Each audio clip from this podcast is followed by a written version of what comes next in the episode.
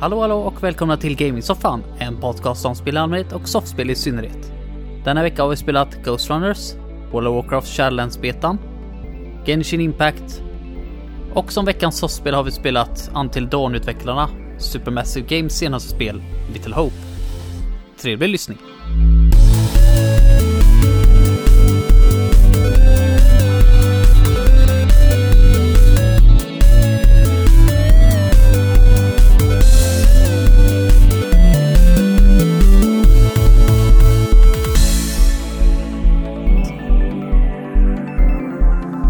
Blivit dags för oss att rulla igång avsnitt 67 av Gaming-soffan. Mitt namn är Niklas och med mig har jag Söder och Heden som vanligt. Tjena! Jo! Hallå? Allt bra med er? Jo, det tycker jag allt. Mm. Jag, är, in- jag är inne i en sån här... Eh, alltså ni har ju hört talas om en olycka kommer stanna ensam, eller hur? Mm, det har Mm. Mm. Det är lite så här hemma just nu, känner jag. Mhm. Det är liksom så här, vågar jag ens gå ur sängen? För jag, jag berättade ju det, vi spelade ju Little Hope i helgen. Mm. Och då sa ja. jag att eh, min tvättmaskin har brakat ihop. Ja, just det. Ja. Och innan det så har jag haft problem med bilen ett tag. Den är ju typ halvskrot. Och Ett tag, det har du haft i en- några år. ja, ja, true, true, true, true. Ehm, men typ samtidigt som ehm, tvättmaskinen brakade ihop, alltså typ samma sekund, så slutade ry- lysrören att funka på toa och då kände jag bara, oh, oh det där är så jävla mycket tecken alltså. Yeah. Sen dess har det liksom bara hållit på och velat som fan allting. Känns som att vad jag än har försökt göra så är det bara, nej. Det ska ju göras på jobbigaste jävla sätt alltså. Så när jag kom hem häromdagen så funkar inte internet på min ena dator, min main-dator jag använder. Och då var det liksom så här, du vet, då, då gör man så här nätverksdiagnostik, bla bla bla, som aldrig funkar. Nej. Det, det är liksom, det, det ska bara inte funka. Så får man så här fråga i slutet bara, hjälp, det- var det här till hjälp? Nej, Ja. Och då svarar, man, då svarar man nej och då kommer man väl till en jävla hemsida som man inte kommer in på för man har inget internet. Mm. Typ så var det och då var det liksom bara, nej, nej jag har ingen IP-adress. Bara, nej. Okej, så jag startar upp min andra dator och bara, oh jag funkar. Jag bara, varför funkar du då? Det är ju liksom tråd. Internet, bara pop, in. Ja, så jag, jag tog fram min gamla dongel. Så jag fick leva som, det kändes som att jag hade typ så här 2005 internet. Och helt plötsligt bara, men nu har jag internet. Jag bara, men vad fan? Varför har du internet nu då? Så ja, tänkte jag, skitsamma. Nu har du internet igen. Så då tog jag bort dongen, så körde jag där. Och så nästa dag igen så bara, nej, jag har inget internet. Jag bara, men vad fan är det med dig? Jag, jag hade ett liknande problem för ett tag sedan. Mm. Då eh, funkar inte min dator med kabel. Av, helt plötsligt bara. Jag tror att det var efter jag hade uppdaterat den eller någonting, så funkar det inte. Eh, så, men den funkar trådlöst. Men det är det att jag har så dålig signal här nere, trådlöst. Så det vill jag inte köra med, så jag körde med telefonen ett tag. Eh, och sen så köpte jag, för jag antog att det var nätverkskortet som krånglade. Eh, det med liksom för den kabeln liksom. Mm. Mm. Eh, så jag köpte en sån dongel med eh, ett nätverkskort liksom med USB. Så du kan trycka i en nätverkskabel i. Och Mm. sen in i USBn. Mm. Och då funkar det. Och sen funkade det klockrent hur länge som helst. Tills den helt plötsligt bara la av. Eh, och då tryckte jag i kabeln igen i den vanliga och då funkar den. Så jag, ah, fan, nej men det, det, det, det, det är samma sak här. För du funkar den idag. För liksom varje dag jag kommit hem nu så har jag bara fått ont i magen. Bara, du ska hålla på och bråka med den här jäveln tills den bestämmer sig helt för sen för att funka. Nej, nej, idag, idag funkade den. Startar upp min andra dator och bara, då har den samma problem! Det är någon jävla curse. Ja men det är liksom bara, nej jag kan inte få internet. Bara, och den har jag fortfarande inte fått löst. Men det är så, Har du kollat, har du kollat om det är knut på sladden? ja men typ det är så här bubbla med internet som har internet fastnat. ligger. Som en jävla vattenslang där. Ja, men typ så. Och så ska jag ju förnya mitt Norton nu. Jag har haft Norton. Nu vill jag inte göra reklam eller så. Men jag har haft Norton i typ 10 plus år. Det har alltid funkat klockrent. Och de, de blir ju typ så här eh, när det är 30 dagar kvar så är det typ Nu håller ju världen på att gå under. Förnya ditt Norton innan du dör. Ungefär så är det. Och det blir liksom värre och värre till sista dagen. Typ att nu jävlar kommer vi snart att skjuta dig om du inte förnyar ditt Norton. För då har du inget skydd och då dör du. Okej, yes. Så jag tänker jag förnyar mitt Norton. Eh, då trycker man på förnya nu. Då ska den ta en till betalsidan. Eh, den bestämde sig för istället för att ta mig till Nortons huvudsida. Och bara, jaha, vad ska jag göra här då? Ja, så tänkte jag, ja men okej, då köper jag väl det här eh, abonnemanget. Bara, du har redan permanent. Tryck på den här knappen för att förnya. Jag bara, förnyar. Ta mig till mainsidan. Jag bara, men för helvete. Så jag höll på så här hur många gånger som helst tills jag hade typ 18 flikar uppe med Nortons hemsida. Så bara, alltså vad är problemet? Så, så då tänker jag, då ska jag testa grejer jag aldrig har testat innan. Jag ska ta och testa chatt, hjäl, så här, ta hjälp av chatt. För det har ju många så det har jag aldrig Mm, testat mm. dock. Så jag tänkte jag skulle testa det här nu. Så jag kommer att liksom få prata med någonting jävligt fort faktiskt. Så det var rätt smidigt. Eh, och så tänker jag, undrar hur hon ska liksom hjälpa mig. Så bara, ah, jag kan koppla mig till din dator så kan jag ta över den och så kan jag hjälpa dig därifrån. Bara, eh, nej, fucking creepy, sluta. Och hon bara, eh, okej. Så bara, ja, jag kan kolla lite grann. Men då visade det sig i alla fall att jag har ett engelskt abonnemang. Som jag förmodligen har haft i tio år. Mhm. När jag började med Norton, då tror inte jag det fanns på svenska. Jag minns inte det i alla fall. Så jag köpte då ett abonnemang från deras engelska sida. Och har liksom fortsatt använda det och nu när de har en svensk sida. Så kan jag inte förnya det, för det abonnemanget finns inte på svenska. Mhm. Men det hade jag ju aldrig listat ut själv. Nej, den är svår att få reda på. Nej, så hon tog i alla fall och tog bort mitt abonnemang och la till ett svenskt istället. Och då funkade det direkt. Så det var ju ändå ganska smidigt, men det är liksom så här bara. Jag vill inte gå upp ur sängen just nu. Jag sover typ så här 12 timmar om dagen nu bara för att liksom komma förbi det här perioden. Jag måste säga, det- jag måste ändå säga att det är ganska, ganska, ganska rejäla ilandsproblem du har. Verkligen. Men det finns ingenting som är värre än när en dator eller en bil Internet. inte funkar. Internet och virusprogram. Jo, men jag håller, men jag det- håller med, men tycker du ändå inte att det är det värsta som finns när datorn inte funkar? Jo, alltså när, det, när man trycker i sladden i nätverksuttaget och du ändå inte får internet, då, då kan man bli galen för då blir man så här, vart fan börjar jag nu? Och felsökar här. Jo. Du är, du är nog eh, bra mycket mer beroende av ditt internet än vad jag är också Hedden i och för sig. Så att jag Mm. ska... Ja, jag använder ju mitt internet jämt och hela tiden liksom. Så det är Mm. Men dock så, alltså det är ju väldigt mycket enklare löst nu för tiden än vad det var för bara några år sedan. Det är bara, det är bara att trycka in mobilen eller koppla upp mobilen trådlöst till datorn. Nej, jag har ingen Ja. trådlöst internet för min dator. Nej, men då kan du trycka in telefonen med kabeln rätt i USBn och så köra internetdelning på telefonen så Vad kan man göra det? funkar det. Åh fan. Det får inte testa. Det är bara att ta inställningar och så internetdelning och så slå på det. Så trycka i en USB-kabel i datorn. Så, så har du internet. Ja, men det är ju bra att veta ändå. Ja, för man blir ju lite... Och så länge du inte ska, så länge du inte ska tanka ner eh, stora Blu-ray-filmer eller spela COD, eh, tanka ner COD, det nya COD så eh, tror jag att du klarar dig på det internetet du har på telefonen. Ja, det finns ju abonnemang med fri surf så att då är det ju lugnt. Beror på ja, vad jag antar att men- inte har det. Nej, jag skulle inte heller tro det. Nej. Ja, ni då? Ja. Att, ja. Jo, jag sitter här i mitt eh, eh, nya rum för första gången och spelar in. Jag tänker, du har, Eh. varit där, du har varit där inne nu. typ en vecka i sträck. Du har inte gått ut en enda gång. Ja, Jag hade helst eh, inte gjort det om jag inte hade varit tvungen, men det är jag ju tyvärr. Nej, jag Ja, tillbringar ganska mycket tid här nu faktiskt. Och kul att spela in här, se, se om det blir någon skillnad på ljudet. Jo, men Skulle det, inte tro det, men, men kanske. Det, jag tycker faktiskt det låter bättre. Det låter ehm, mer ljudtätt. Gör det, Mm. än vad det gjorde innan. ja, det ju, var ju ganska öppet där uppe så. Ja, det var ju det. Det är ju en eh, helt annan akustik i det här rummet än vad det var i, eller vad det är i mitt vardagsrum. Mm. Men eh, sjukt nöjd i alla fall. Det har varit eh, Det är väldigt kul att spela här nere nu. Ja, Det är både det. mysigt och eh, ja, inte bara ljudet utan eh, själva att det Det känns väldigt mysigt att sitta här nere jämfört med att sitta i ett vanligt vardagsrum där uppe. Mm. Och man kommer undan lite och sådär så att ja, det är riktigt nice. Eh, Ja, det var perfekt att spela skräckspel. eh. Mm. Ja, verkligen. mm. Ja men det var kul att, att inviga rummet med, med lite soft, soft skräckspel så det passade väldigt bra. Mm. Ja, det var trevligt. Mm, och från och med nu, det kändes som att det var sista, alltså i, verkligen i rätt tid. Jag fick klart det för liksom, från och med idag kan man säga när vi spelar in den här tisdagen här så börjar väl den stora spelhösten. Eh, för mig i alla fall.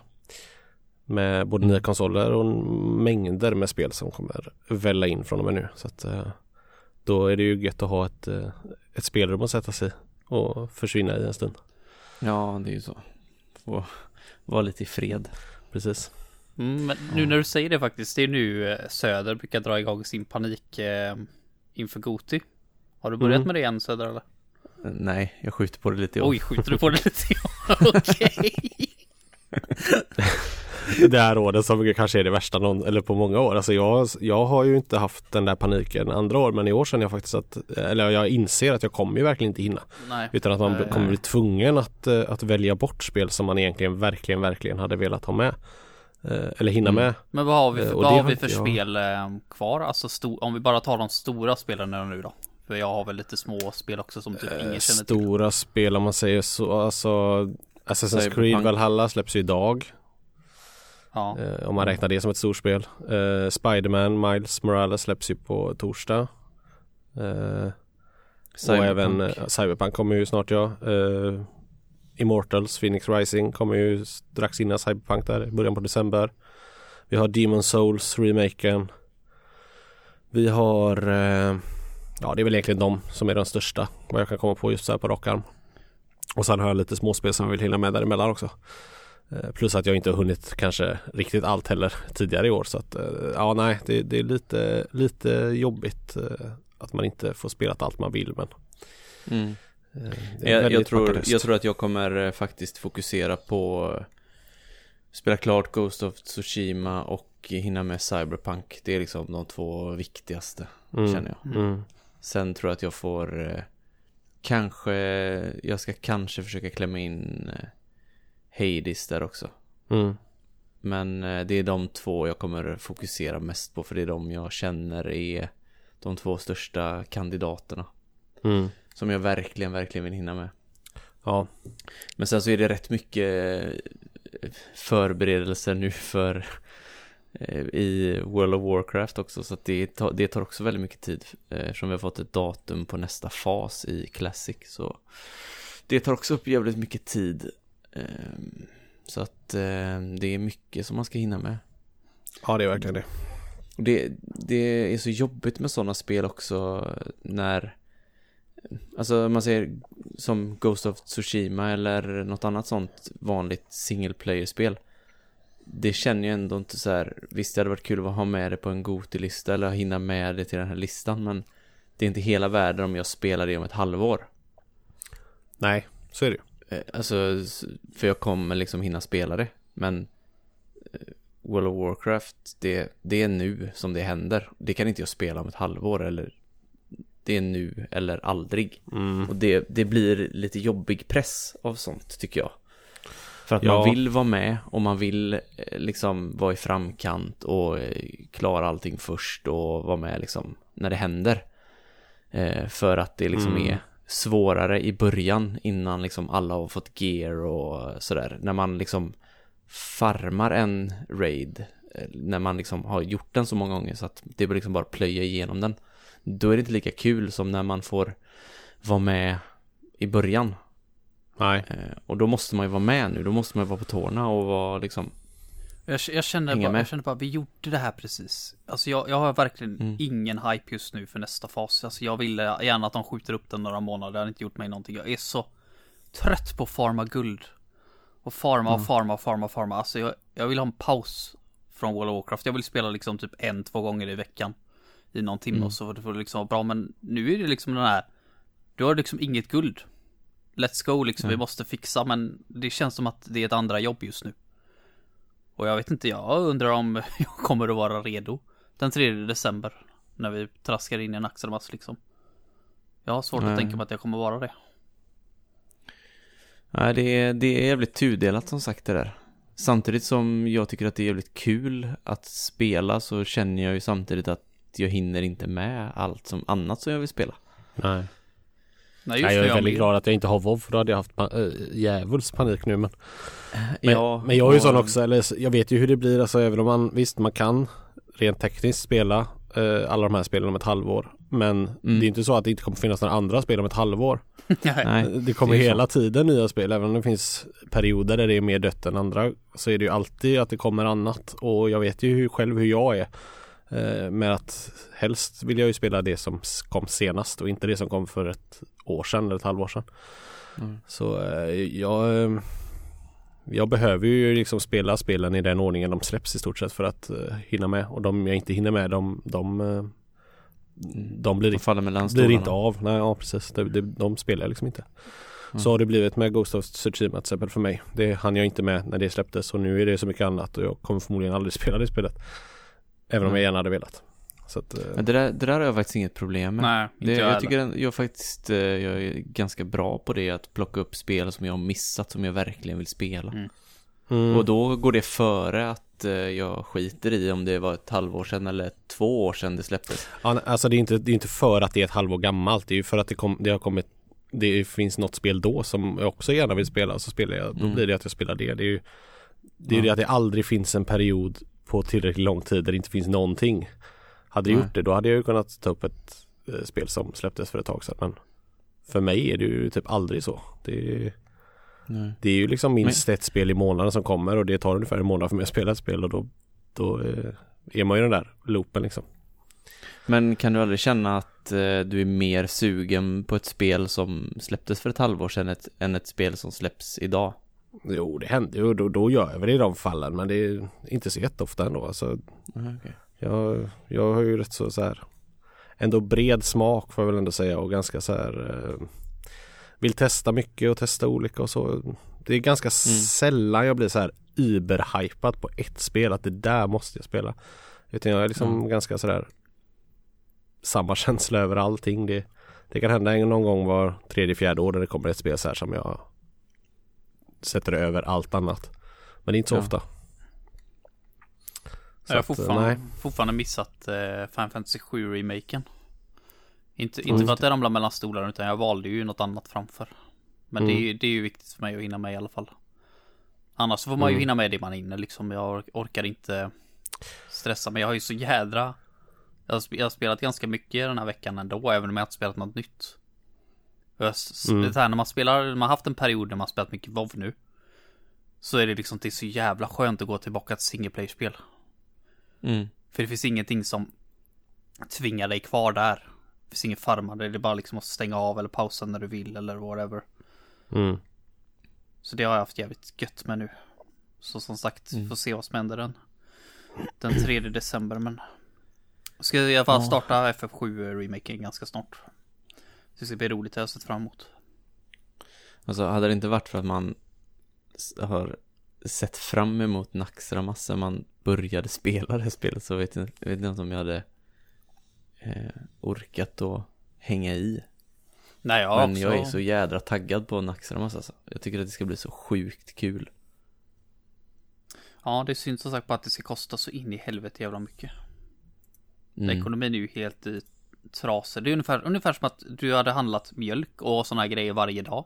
I flera år. Och helt plötsligt när du kommer in i affären en dag så bara. Varför i helvete kostar mjölken 80 spänn paketet?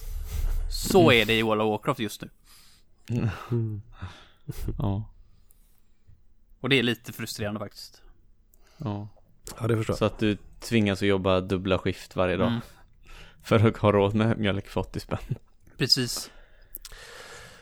Eh, men eh, du eh, Söder säger att du har lite svårt att hinna med för att du spelar för mycket WoW Classic men ändå har du spelat lite WoW Retail. ja, det har jag faktiskt gjort. Så att vi kan väl kanske hoppa över och så kan vi snacka lite om det. Och varför i helvete du lägger tid på det nu.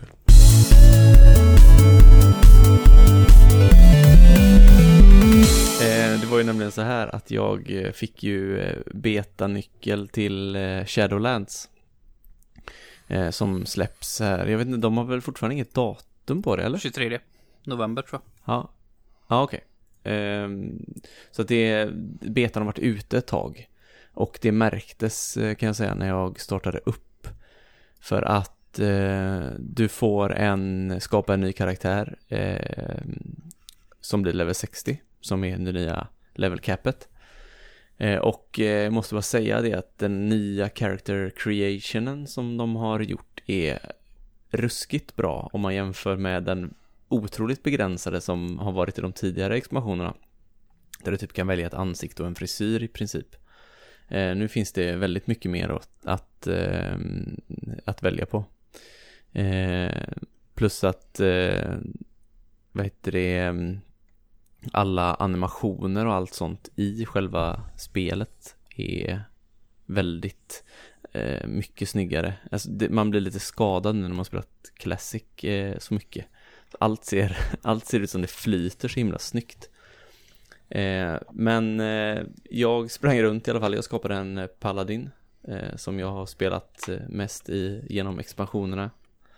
Eh, och eh, sprang runt och questade lite men tyckte det var lite konstigt att man liksom blev maxlevel direkt och inte fick börja från level 50 då som man ska börja sen när själva Shadowlands släpps.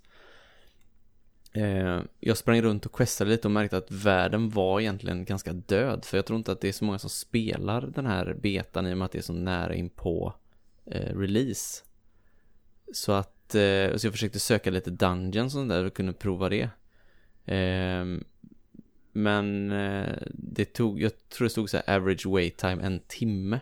Och då sökte jag, eftersom jag pallade kan ju eh, köra som alla eh, alla roller liksom, både tank, healer och DPS. Eh, för att eh, du kan ju bara byta specialization när som helst så länge du är utanför combat. Och så ändras ju ditt gear efter den statsen som eh, den specializationen kräver. Så att du kan, Eh, har du en hybridklass kan du spela alla roller. Men inte ens det hjälpte för att det tog ändå en timme att söka. Eh, så jag sprang runt och questade lite och det är fortfarande så här massa world quests och sånt där som jag inte gillar. Eh, som gör att man får gear och man får rep och man får... Ah, jag tycker att det är väldigt rörigt. Eh, men så tittade jag lite på Twitch för jag tänkte vad gör alla som spelar retail nu? Så jag slog på eh, Twitch på en svensk eh, kille som satt och spelade. Och eh, så såg jag att han var level 30 på sin Priest och satt och spelade eh, Rat of the Lich King Raids. Så funderar jag lite, vad, hur, vad, vad håller han på med? Vad gör han? Alltså jag är inte insatt i det här nya som kommer nu överhuvudtaget. Mm. Men så hörde jag liksom att någon ställde fråga i chatten och liksom så började han snacka lite där och då är det tydligen så att du kan låsa din XP för att göra twinks. Så att hela hans kompisgäng hade låst eh, sin XP på level 30. Så de, det liksom stannade av, de fick ingen mer XP. Och så är då ehm, de raidsen i Rat of the Lich King är level 30-instans nu. Det var ju level 80 eh, när det, den expansionen var aktuell. Den är för level 30 nu. Och så satt de och spelade de instanserna nu. Liksom som att det var då. Eh, och att liksom det var anpassat för deras level nu. Mm. Det lät jag ju, tyckte jag lät jädrigt roligt. För jag har hela tiden funderat på hur ska de göra med att de har gjort så mycket instanser och så mycket grejer som bara det är ingen som gör det för att man bara levlar förbi alla de här eh, instanserna och det, liksom, det finns ingen mening med att göra alla gamla raids och sådär. Det här var ju ett riktigt smart sätt för att eh, de har ju även ändrat hur mycket XP och sånt du får så att du levlar ju sjukt fort nu. Så att levla upp en karaktär till level 30 tror jag inte tar många timmar. Och då kan du liksom, om du då vill köra Burning Crusade-instanser, säg att de är level, för level 25 då. Då kan du bara levla upp en karaktär som du vill raida i Burning Crusade. Eh, så stannar du på level 25, så levlar du upp en till 30 som du vill köra Lich King-grejer med. Det är ju jädrigt smart, mm. måste jag säga. Ja, då kan du ha en karaktär på varje expansion i stort sett och så bara köra ja. den du är sugen på. Precis. Ja. För det finns ju fruktansvärt mycket content på alla andra expansioner. Så, så det de gör i den nya expansionen är att levela upp halva karaktärer, liksom karaktär till halv maxlevel och köra gamla expansioner. Ja, nu, nu, nu finns det ju inte så mycket, i i och med att det bara är en pre-patch än så länge till eh, Shadowlands, så den expansionen har inte kommit än. Så eh, finns det ju inte, som jag förstår, jag pratar med några kollegor som spelar jävligt mycket retail och sådär. Eh, men som jag fattar det så finns det ju inte så mycket att göra när du redan har gjort allting i eh, Battle for Azeroth. Eh, som är den senaste expansionen. Eh, så har du gjort, liksom klarat av den expansionen så fin- kan du inte göra så mycket mer nu innan eh, de släpper Shadowlands. Så därför är det väl många som gör sådana här grejer, tänker jag. Ehm, men det jag gjorde då var i alla fall att jag istället, eh, när jag märkte hur död betan var eh, och hur tråkigt det var att springa runt på maxlevel och göra quest som man inte får någonting för, liksom. Man fick lite guld, men det är ju inget man får behålla sen, för det är ju en egen egen server du kör på då, liksom i betatest-server. Mm. Eh, så då istället så gick jag in och kollade mina andra karaktärer på retail istället. Eh, och eh, gick in på min priest som var level 42 eller sånt där tror jag. Eh, och eh, liksom skulle kolla vad som, vad som händer nu när man går in för att du blir väldigt handhållen nu när du kommer in i en ny expansion så får du upp en lite så här eh, typ tips vad du ska göra, vart du ska gå och liksom du kan plocka upp quests så att du kommer in i en quest chain liksom. Så att du kommer rätt på rätt väg och dit du ska nu. Mm. Eh, och då fick jag ett quest i alla fall att jag skulle till Chromie i eh, Stormwind som är en liten gnome som kan manipulera tiden. Ehm, eh, och då åkte man till henne och så fick man välja tidslinje. Då fick jag alltså välja vilken expansion jag ville levla upp i. Så då kunde jag välja bland alla expansioner eh, från Rat of the Lich King. Eh, I vilken expansion jag ville levela upp till eh, level 50 då. Och det är också en bra grej. För eh, vissa expansioner gillar man ju mer än andra. Så att jag valde ju såklart eh, Rat of the Lich King eftersom det, det, det var väl den expansionen jag spelat som mest nästan tror jag. Så då kan man springa runt och levla från level, eh, jag vet inte vilken level du får välja. Nu var jag, tog jag en karaktär som redan var level 42 typ. Och då kommer jag in och då anpassar sig ju den zonen efter min level.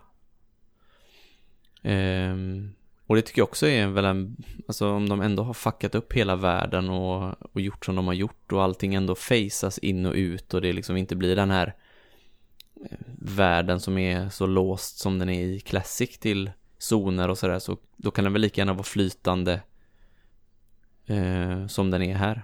Och då antar jag att om man går i party med någon som är en annan level att det också anpassar sig liksom så att man kan levla tillsammans och sådär. Ja, det låter som att man tänkt en del på, på gamla spelare ändå. När de har gjort det här. Ja. De har- Det känns, eh, det känns verkligen så. Mm. Och det är alltid en fråga som jag har liksom ställt mig med det här spelet, att just det känns så tråkigt när det är så många som hela tiden längtar tillbaka till de gamla expansionerna. Och de liksom, de gamla grejerna som ligger där och som är så väldigt mycket bättre än det nya de gör. Det ligger där och används inte. Mm. Att, och nu har de verkligen fått, för de har ju börjat lite att ha lite så time walking eh, dungeons. Mm. Där det typ är en helg så är det så här, ja nu är det Burning Crusade som är time walking dungeons. Ja då kan du söka i Looking for Group efter grupper till att göra Burning Crusade-instanser. Mm. Och så får du eh, uppgraderad eh, loot för, eh, för den leveln du är på. Fast i eh, Burning Crusade-instanserna. Mm. Och det har jag, jag fattar jag inte varför de inte har gjort tidigare för det kan inte vara speciellt svårt att eh, att liksom eh, scala upp allt det gamla till, eh, till det nya. Nej. Eh, och då har man helt plötsligt väldigt mycket mer variation för mycket av spelet som det är nu går ju ut på att köra väldigt mycket dungeons. Och då får du ju väldigt mycket mer eller fler dungeons att välja mellan. Mm. Så ja, det jag, jag kommer nog definitivt köpa det och prova det. Sen eh, släpps det ju en väldigt dum tid som sagt. Jag kommer nog inte sitta här på releasedagen och prova det men eh, eh någon sån här eh, liten twink-grej eller någonting för att köra de gamla grejerna är, känns ju lite roligt faktiskt. Mm. Det vill jag nog prova. Ja, de har rider väl på vågen med hur extremt populär Classic har blivit och sådär så de känns som att de faktiskt förstår att de borde fortsätta på det där spåret. Det är ju så. Och jag menar den prenumerationen har jag redan så det är ju det är ju bara att köpa spelet sen och det kostar typ Det brukar kosta typ 350-400 spänn någonting. Mm. Så det kan ju vara värt när man ändå har eh, har eh, prenumerationen och så man får prova i alla fall. Ja det är bra med så här betor och demos och sånt ibland när man när, mm. det, när, man, när det blir till ens fördel så här. Jag brukar ju vara lite emot att spela, spela demo och betor för jag vill liksom Är jag sugen på spelet så vill jag spela det eh, ja. mm. När det väl släpps Men ja, ibland precis. kan det faktiskt vara väldigt bra att man, att man kanske eh, Tänker att det här spelet är, är nog inget för mig och så, och så visar det sig vara det Nu vet ja. du att WoW är för dig men du kanske inte trodde att du skulle fortsätta spela retail Nej, alltså man har ju lite gett upp hoppet eh, sådär för att eh, det har känts som att de är på rätt väg eh, flera gånger men eh, så failar de på så fruktansvärt många andra punkter istället så mm. och ehm, nu känns det som att jag har tappat det helt för att eh, jag har inte spelat ordentligt på så många expansioner så jag är ju helt vilsen mm. när man mm. kommer in i retail. Jag har ingen aning om vilka huvudstäder som, som man ska hålla sig till och vad alla gör och vad, vad som liksom är metan. Nej. Men det är ju ganska enkelt att ta reda på säkert om man nu vill sätta sig in i det. Men just det här um, att det går så fort att levla också. Uh, känns väldigt lockande då att prova någonting liksom. Mm. Då, då är det inte så sekt heller. Och skulle det inte vara kul så kanske man då kanske man har lagt ner 20 eh, timmar på det och så säger man att det nu räcker det. Mm. Istället för att lägga ner liksom 100 timmar på att levla först för att komma till dit man vill och för att prova det och sen så är det inte kul. Nej, precis. Då känns det ju mer rimligt då. Ja, levla, och, levlat har man väl gjort eh, tillräckligt i sina dagar om man har spelat WoW liksom sedan 2004. Mm, precis. Så att det... Sen är, jag tycker att det är det känns ju sjukt roligt att spela retail på ett sätt för eh, just för hur det ser ut. Mm. Om man jämför med eh, det är sjukt mycket snygga animationer och, och sånt om man jämför med med Classic liksom. Mm. Det är olika animationer beroende på vilken spel du kastar och sånt där och det, ja, det är helt annorlunda känsla även fast det i grunden är fortfarande har den här vov känslan så är det ändå Det blir ändå en helt annan grej mm. Jag tycker druidernas catform bara blir fulare och fulare varje gång jag ser den dock Ja den har jag inte sett faktiskt Jag såg någon som eh, streamade sånt druid och jag bara För helvete, hur kan en modell från 2004 se bättre ut? Än det senaste? Ser det ut som ett lejon nu för tiden eller? Nej det var nog typ en panter men den är ju typ så här Vit Blå Alltså det, mm. det, kon, det, alltså, det innan är ju liksom, det är ju en panter. Ja. Nu pratar jag Alliance Catform här och inte Hård. För där har vi ju liksom höjden av fulhet. Ja. Men eh, den är ju liksom, den ser ju cool ut. Ja. Det ser ut som en vanlig panter men nu det senaste jag vet fan vad det ska föreställa. Mm. Det, för det var ju ett tag där man kunde välja färg på, jag vet inte om det kommer i Lich King eller? Uh, jo. Du kunde välja färg på, så det kunde vara typ en vit björn och mm. en vit katt. Jo, men det känner men jag Men jag tror fortfarande det var samma modell, mm. men det var bara olika färger. Ja, det är modellen jag framförallt inte, alltså färgerna kan man väl komma över liksom, men hur de, hur de försöker få den att se nyare, alltså nej, det, det, det samma sak de här som var så tyckte det var så jävla coolt, men det fanns en eld catform att få. Liksom mm. bara kosmetiskt, men jag tycker den är rätt ful den också. Ja. Ja, men det är ju liksom, det, det är ju upp till var och en vad de tycker, men eh, jag vet inte, varje gång jag ser på retail känns det bara som att nej. Jag är inte van vid det liksom. Det känns inte som samma nej. spel. Nej, men det är, jag måste säga att känslan när du spelar det känns faktiskt rätt så bra. Ja, de har ju samma fula jävla UI som de hade från början. Dock. Ja. Tänker de aldrig byta ja. ut det? Alltså det var fult 2004. Och det är ännu Ja. fulare idag. När det liksom Ja, eh, ser så litet ut. Ja, alla mina addons var helt uppfuckade så jag fick stänga av allting så jag spelar ju med helt original Mm. och det typ ospelbart nästan. Man måste ha lite addons annars går det inte. Så det du har gjort nu i betan är alltså att testa gamla saker. ja, fast det är inte betan utan det är fortfarande i pre-patchen till Shadowlands. Betan spelade jag ju typ en timme innan jag insåg att den här är ju typ helt död så att det är ingen idé ens att spela det här. Ehm, jag måste ha fått beta-nyckeln väldigt, väldigt sent. Ehm, men det bygger ju lite på att det är många som spelar, annars är det ju ingenting att prova. Man vill ju prova att köra lite nya dungeons och sånt och sett hur det, hur det är. Men känns det som att Retail WoW nya expansionen kommer ta stryk nu för att jag menar Classic om det nu går in i en ny fas om det är ganska populär. Mm. Det känns ju som att det kommer vara många som spelar det, det istället. Ja, ja verkligen. Att det inte kommer vara så mycket De folk är- i, De äter ju från varandra. Det är konstigt, det är Nej, jag lite tror- så här o, o Alltså de, släpps ju väldigt nära in på varandra. Det kanske inte är det smartaste Ja. egentligen men Nej, verkligen. Det var väl därför de skulle släppt Shadowlands eh, mycket tidigare. De skulle släppt det i typ slutet på oktober va? Mm. Eh, typ 21 oktober eller någonting. mm, Och det var väl därför. mm. Men det är ju det är ju jävligt dumt att ha två spel som konkurrerar ut varandra. Ja nu blir det liksom inom en vecka. I stort sett från Å varandra. å andra sidan så är det samma prenumeration så att eh, många som har eller som har prenumerationen bara för att spela Classic kommer nog säkert köpa och testa Mm. eh, Shadowlands också. Men Ja. det är ju väldigt dumt, eh, det är väldigt dum tidpunkt. Ja nej de kanske inte Just förlorar så när- mycket ekonomiskt själva, alltså Blizzard själva. Det, är så jag kan ju tänka mig att de flesta köper det som du säger. Men det är just så här, för spelarnas skull så kommer det ut olägligt. Ja, jätteolägligt. Och just, jag tror att det är många som har suttit hela Classic egentligen och väntat på Naxxramas bara.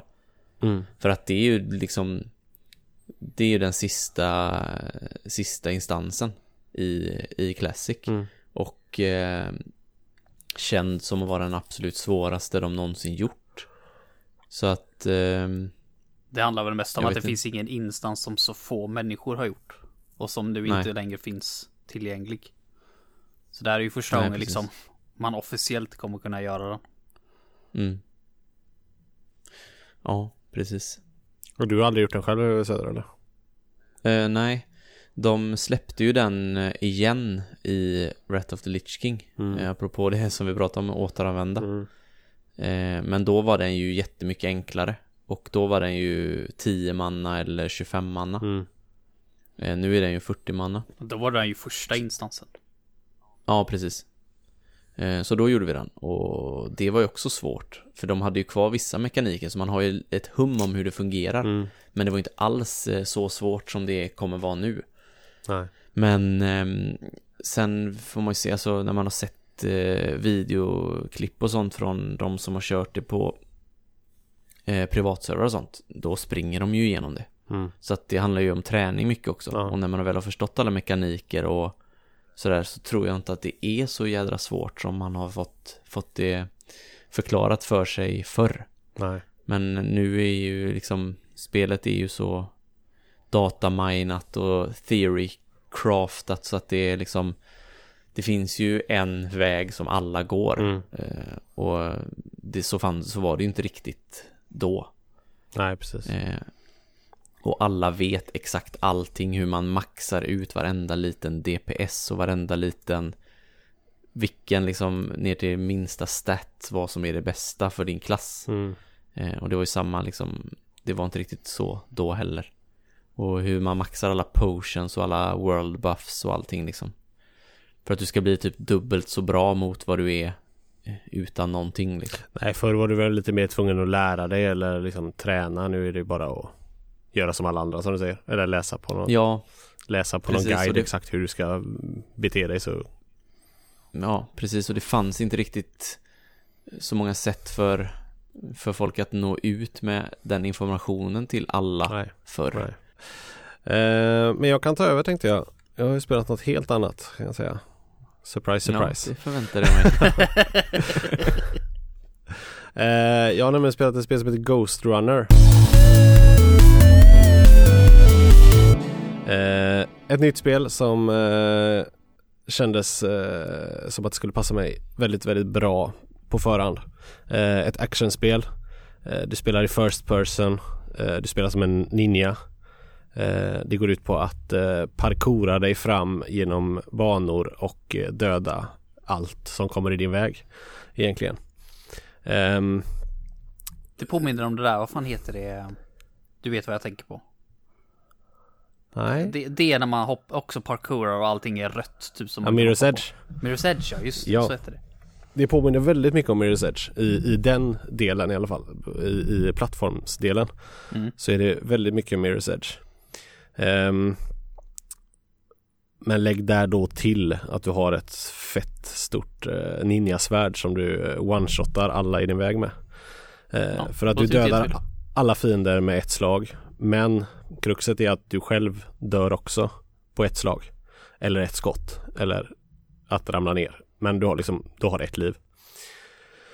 Och det är det som, det är väl framförallt det som gör det här spelet till kanske ett av de svåraste spelen jag spelat på väldigt, väldigt men, länge. Men om du dör, vad, vad händer då? Har du typ checkpoints eller? Ja, en checkpoint ja. Eh, som är alltså eh, ett jättebra checkpoint system. Du startar om där du dog.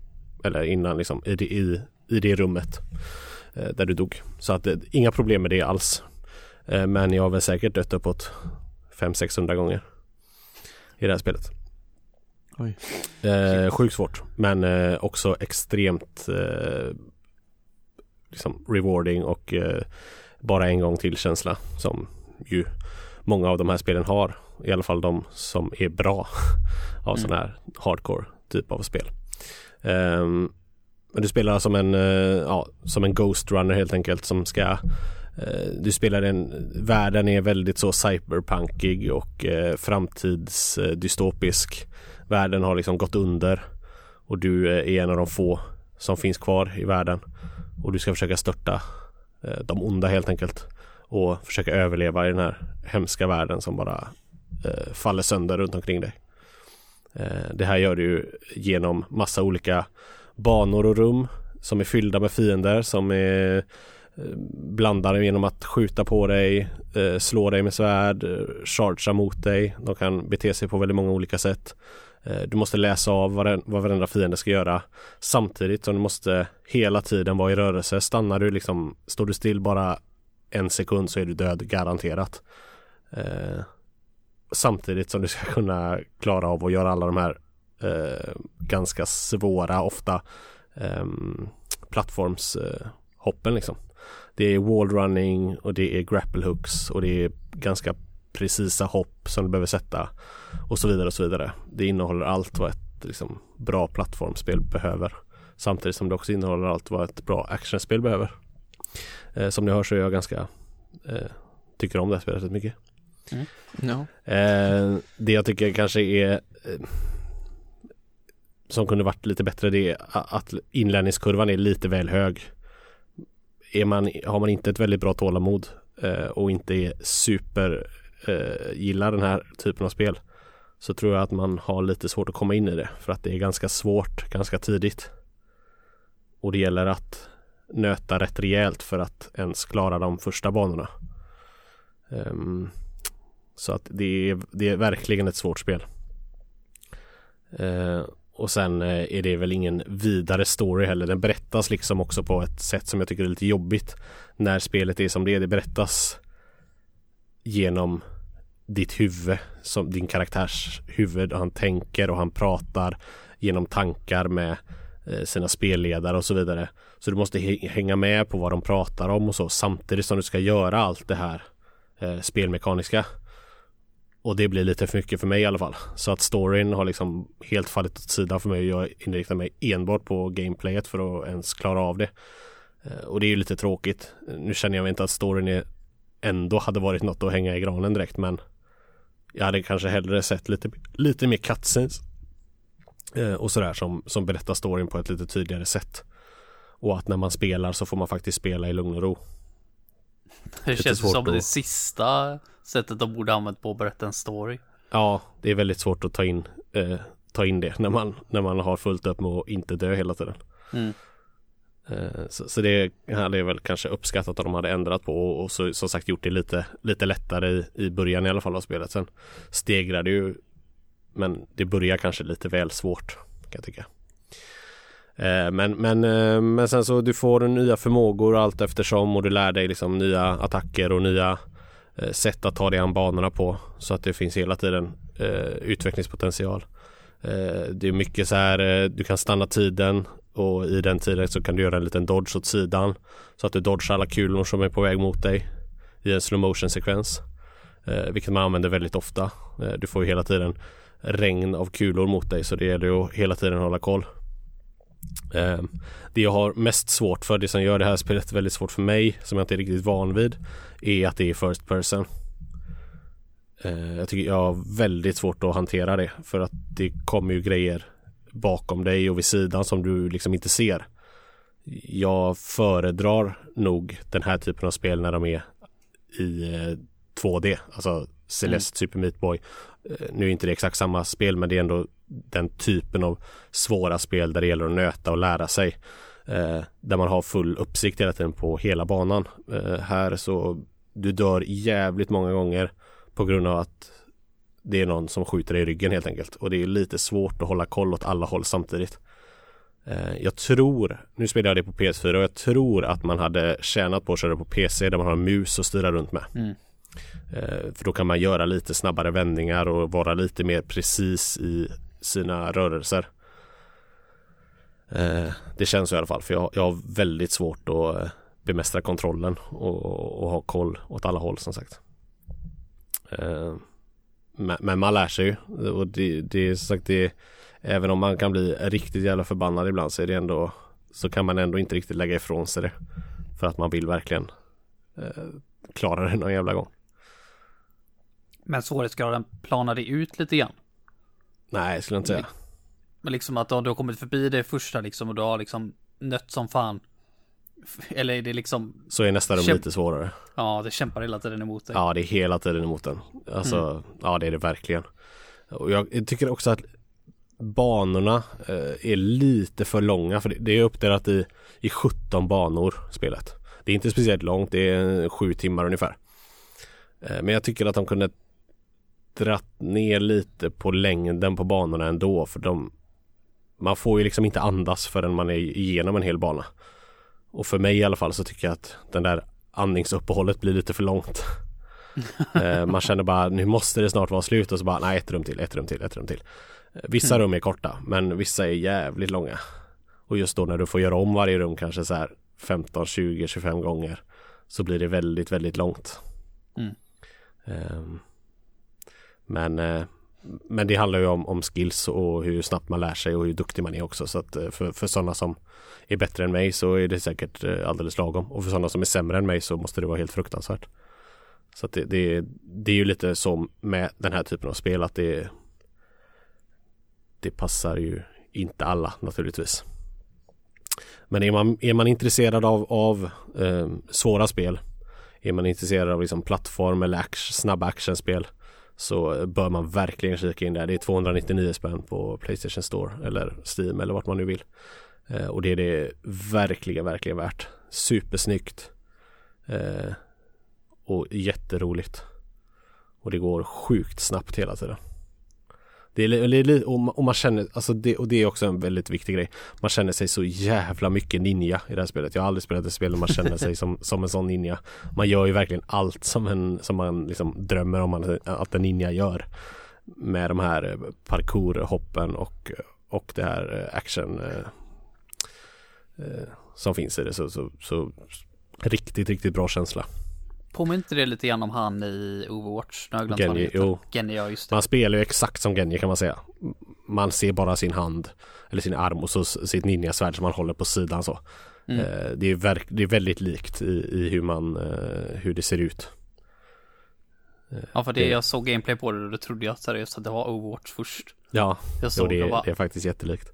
Men, men bara, ni som inte har sett det alls så kan jag bara rekommendera gå in och kolla bara en gameplay-video på det för att se exakt vad det är. Eh, och testa liksom för att det, har man inte spelat sådana här spel förut prova hur sjukt beroendeframkallande det är. Jag kan inte rekommendera det tillräckligt alltså. Det är så jäkla nice. Men eh, Vilka är det som har gjort det här? det är um, One More Level heter de. En liten studio som i stort sett inte har gjort någonting innan. Jag tänker bara hur, hur hittade du det här? Jag har haft koll. Jag har sett det länge på sådana här eh, eh, ja, på trailers och sådär bara. Att det är på väg och sen så eh, har jag inte riktigt eh, Sen så har jag inte haft koll på det på senaste men så såg jag bara att det hade släppts nu häromdagen. Eller för ett par veckor sedan här. Eh, så att eh, Ja, nej jag har bara råkat se det helt enkelt. Och jag tyckte att det ser coolt ut. Och För jag hade aldrig ens hört talas om det innan du länkade en video på Discord. Nej. Eh, men då kollade jag upp lite mer så gameplay på det och då kände jag att det här är ju Right up my alley. Mm, ett Niklas-spel. Eh, ja, verkligen ett Niklas-spel. Eh, men, eh, men förhoppningsvis kan det passa andra också. Eh, Jag tror folk kanske är lite rädda för den här typen av spel. Att man känner att man inte orkar med det eller så. Men eh, det ska man väl inte vara tycker jag. Utan det, det är ju gameplay när det är som absolut roligast kan jag tycka. När, det är liksom, när man väl lär sig det. Men visst, man behöver ju lite tålamod. Det gör man ju.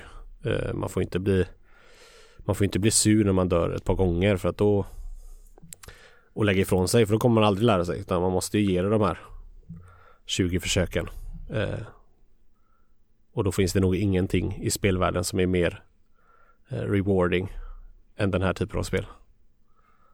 Faktiskt. Eh, ja. Det var väl en liten snabbis om det. Du är inte färdig med det? Inte riktigt. Eh, ja, nästan kan man säga. Eh, I stort sett. Sitter du fast? Ja, det har jag gjort hela tiden.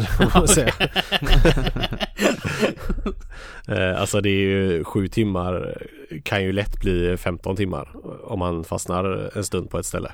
Alltså det måste vara så jävla enkelt att göra sånt här spel. Alltså, säg att spelet hade varit lika enkelt som vanliga spel är. Så är det väl typ en och en halv timme långt då. Ja, ja visst. Ja, Jag, jag ser verkligen fram emot att se speedruns på det här spelet på folk som faktiskt lär sig det ordentligt.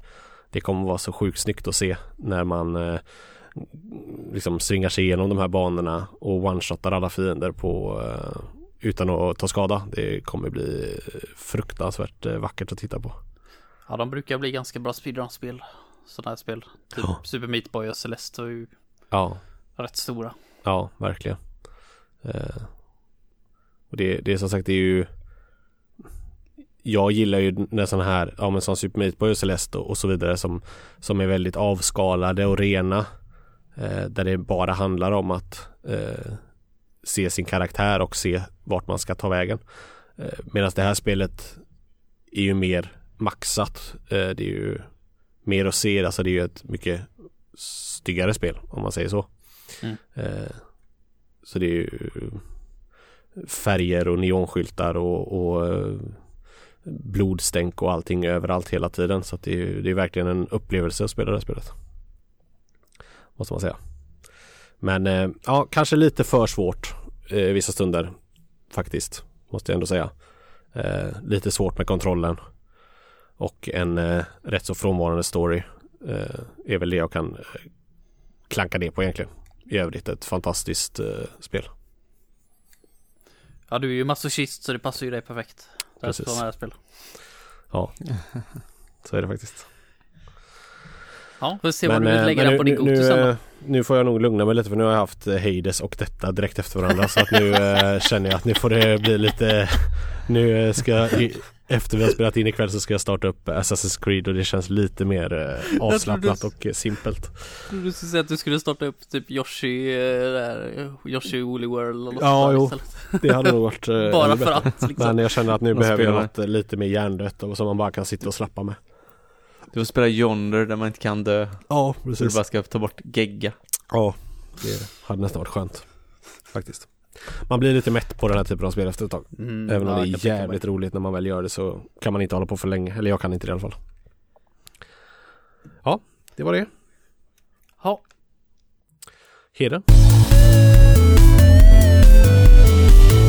eh, jag har väl inget eh, nytt så, men jag har Ni kommer ihåg att jag pratade om Genshin Impact förra gången. Japp. Mm. Eh, jag tyckte då det var lite för jobbigt att spela det för det är så dåligt optimerat på PS4. Eh, och det tror jag lite grann är för att de har gjort det på Unity. Vilket är en eh, rätt så medioker spelengine som jag har fattat det som i alla fall. Eh, men jag tänkte att alltså, fan vad jag ser, jag ser så ofta gameplay på det här och det ser så jävla roligt ut så jag ger det en till chans. Och det hade väl fått sig lite uppdateringar så då, så jag vet inte om jag bara liksom att min hjärna kopplar bort lite grann eller om de faktiskt är lite mer optimerat. Men nu har jag ändå spelat det. En, kanske upp mot 10 timmar eller något sånt där. Och jag har så jävla roligt med Genshin Impact alltså. Det ja. är så sjukt jävla kul. Och det sjuka är att jag har ju inte lagt en krona på det. Jag har liksom bara laddat ner och bara spelat. Jag har så jävla roligt. Det, för mig är det helt alien. Bara. Free to play-spel är liksom eh, det sämsta skiten som finns. Så har det alltid varit för mig i alla fall. Mm. Jag bara avskyr sånt. Låt mig betala fullpris för ett spel och få ett bra spel. Det är så jag vill ha det. Men eh, Alltså Jag typ bara, jag typ bara springer runt och upptäcker den här världen. Jag är ju inte ens mycket för open world. I vanliga fall. Nej. Men det är oftast för att de är så jävla döda. Det är liksom bara space bara för space skull. Men här finns ju verkligen saker att göra överallt. Hela tiden. Du, det går ju inte att gå rakt fram. Jag vet inte hur många gånger jag liksom bara går dit. Och så liksom bara skygglappar på och bara tar det nu fram dit. Det tar liksom 40 sekunder att ta sig dit. Och sen 15 minuter senare så har jag visat att jag har ju fan gått minus. Jag ligger ju åt andra hållet. Bara för att jag hittade någonting som bara, ja ah, det här ser ju coolt ut. Det här måste jag bara kolla vad det är för någonting. Mm.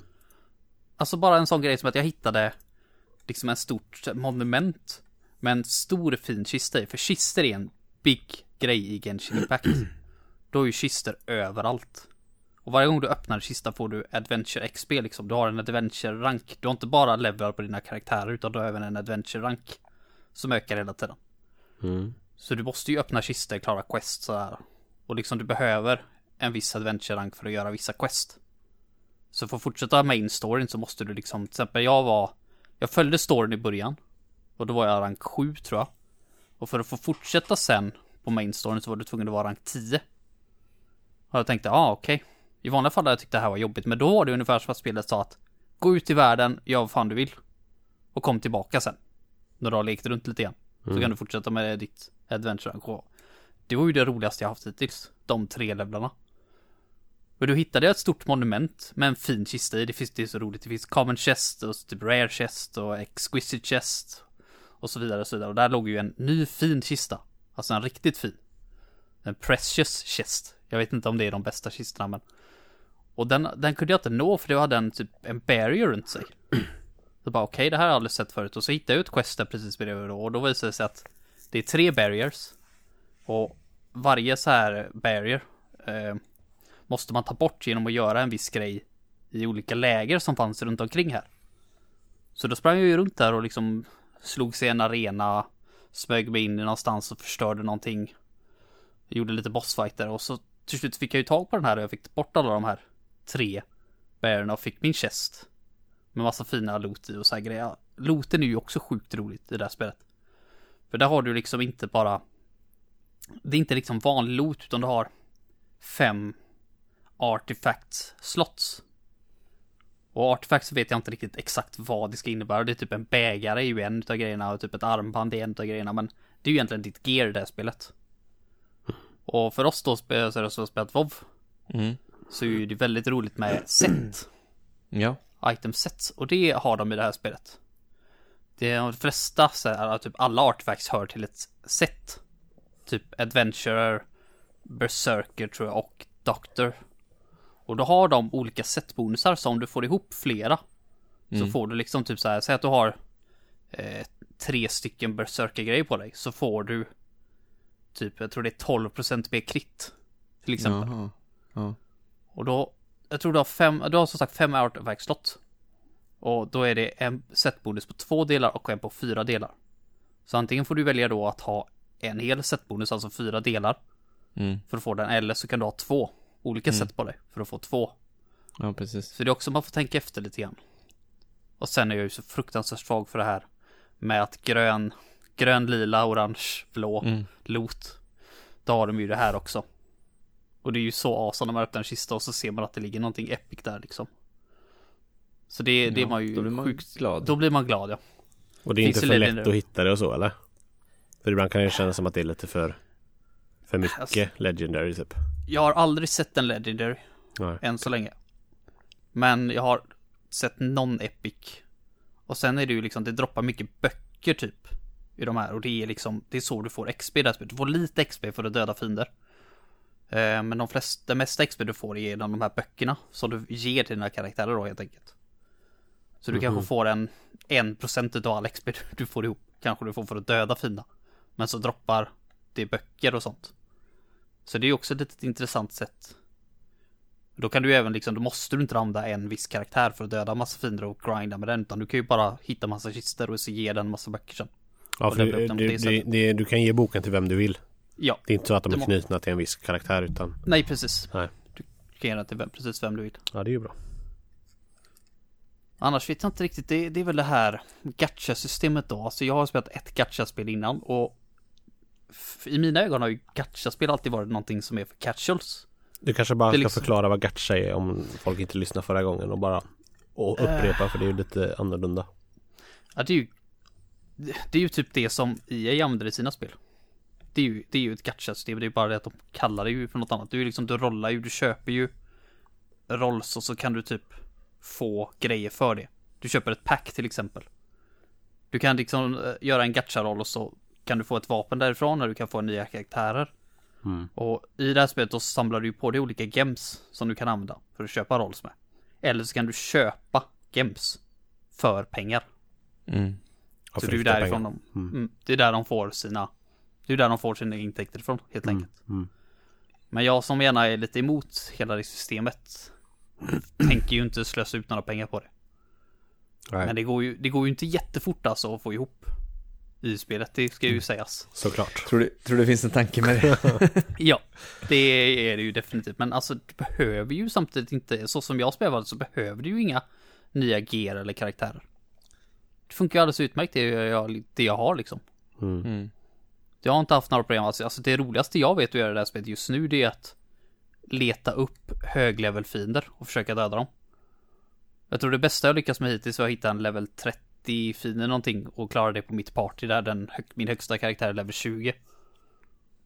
Och det var ju en riktigt rolig bossstrid alltså. Det tog väl en typ 10 minuter kanske om jag fick ju ner den jäveln. Mm. Och jag tycker batsystemet är skitroligt i det här och byta olika karaktärer och att de känns helt olika att spela som. Mm. Det är liksom en karaktär som bara använder pilbåge. Så ja, det är, ja, jag tycker det är förvånad över vilken kvalitet ändå det här spelet håller. Sen vet jag ju som sagt inte riktigt om jag vill rekommendera det för jag vill inte att någon ska fastna i det där träsket. Och hålla på och rolla. det enda som jag kan säga är bra med det här rollsystemet är att jag har ett pity-system. Så har du då som en annan då aldrig någon jävla bra energi. Så har du det att var tionde roll. Så är du garanterad att få en grej som är fyra stjärnor rank på i alla fall. Jaha. Så du kan det... inte rolla bara skräp. Nej, men det är också för att eh, ju mer bra grejer du får desto mer sugen blir du på att köpa mer. Så att... Det är också sant. Hade du aldrig rollat något bra så hade du väl till slut bara slutat att rolla. Nej, så det är, det är säkert någon Ja det finns en baktanke med allting i den här typen av spel att de, mm. de vill någonstans, de vill, det är inte så att de inte vill tjäna pengar. Nej. Nej. Det är därför det finns så många trisslotter man vinner 30 kronor på. Mm. För att ja, tänker man, ja 30 kronor, ja då köper en ny lott och kanske jag vinner på den. Mm. Ja, men det är ju ändå roligt att, att, att, liksom, att det går, dels att det går att spela helt gratis om man, om man liksom vill. Mm. Och att det ändå är mm, håller trots att man inte lägger ut en krona. Ja. Och att de lyckats göra ett bra spel som man faktiskt kan spela helt gratis. I den ja, här det... genren och den här liksom, typen av single player-spel. Det är ju inte så vanligt. Ja men det är verkligen mindblowing det här spelet. Alltså hur, alltså jag fattade verkligen inte hur stor den här världen var. Tills jag idag såg någon som spelade det och visade kartan. Och man bara, vad i helvete? Jag trodde jag hade sett hela världen. Jag trodde liksom jag hade klättrat upp på högsta berget jag kunde hitta och kollat ut och bara, okej okay, det är så här stor världen är. Nej. Den är typ 50-70% större än vad jag trodde. Mm. Den är ju helt vansinnigt stor och det spelar ingen roll var du går, det ligger ju saker överallt. Mm. Det är liksom fiendecamps överallt där liksom de vaktar en kista och du måste döda dem för att få din kista. Eller att det är liksom en ring med lite olika så här, eh, vad heter det, facklor som du kan tända upp. Så poppar det upp någonting eller statyer, teleportsgrejer, dungeons, fucking överallt. Det bara det är helt sjukt. Det är precis så här jag ville att världen i Breath of the Wild skulle vara. Mm. Där istället för att oj, jag hittar någonting jag faktiskt kan utforska. Så är det liksom bara så här, jag kommer inte undan, det finns saker att hitta överallt. Varje litet hörn jag går runt så finns det en kista att öppna eller ett camp och mörda alla på eller sådär. Ja, det, det är det bästa med det spelet. Jag har aldrig haft ett spel innan där jag liksom bara springer runt, skiter i storyn. Nej. Det har inte hänt. Oblivion hade det ett, ett litet tag tills jag insåg att det spelet var ganska så limited. Men för sin tid var det ju för, verkligen. Mm. Men jag har nog aldrig spelat ett open world-spel som jag har blivit så fast i. Nej. Nej, det är imponerande. Ja, och det är gratis. Ja, det är det jag menar. Det är det som är- det är det som är imponerande. Mm. Sen ska man ju inte säga, alltså de- det är ju inte så att de inte har tjänat pengar på det här. De har ju Nej, ju in tjänat eh, rätt pengar. många miljoner. Så att, eh, men, men det är en liten chansning för det var inte garanterat eftersom de Man vet ju aldrig eh, när man ger bort ett spel eh, hur mycket det kommer generera. Eh, Men eh, om man tittar på Fifa och andra sådana här typer av spel så ser man ju att folk är ganska eh, benägna att eh, punga ut cash Mm. för att bli bättre och få mer grejer. Vilket jag inte tycker om då. Det är ju det, är ju det. Alltså, jag tycker inte om att de har tjänat så mycket pengar. För jag vill egentligen inte att spel ska göra så här. Jag hade mycket hellre velat att de skulle optimera det.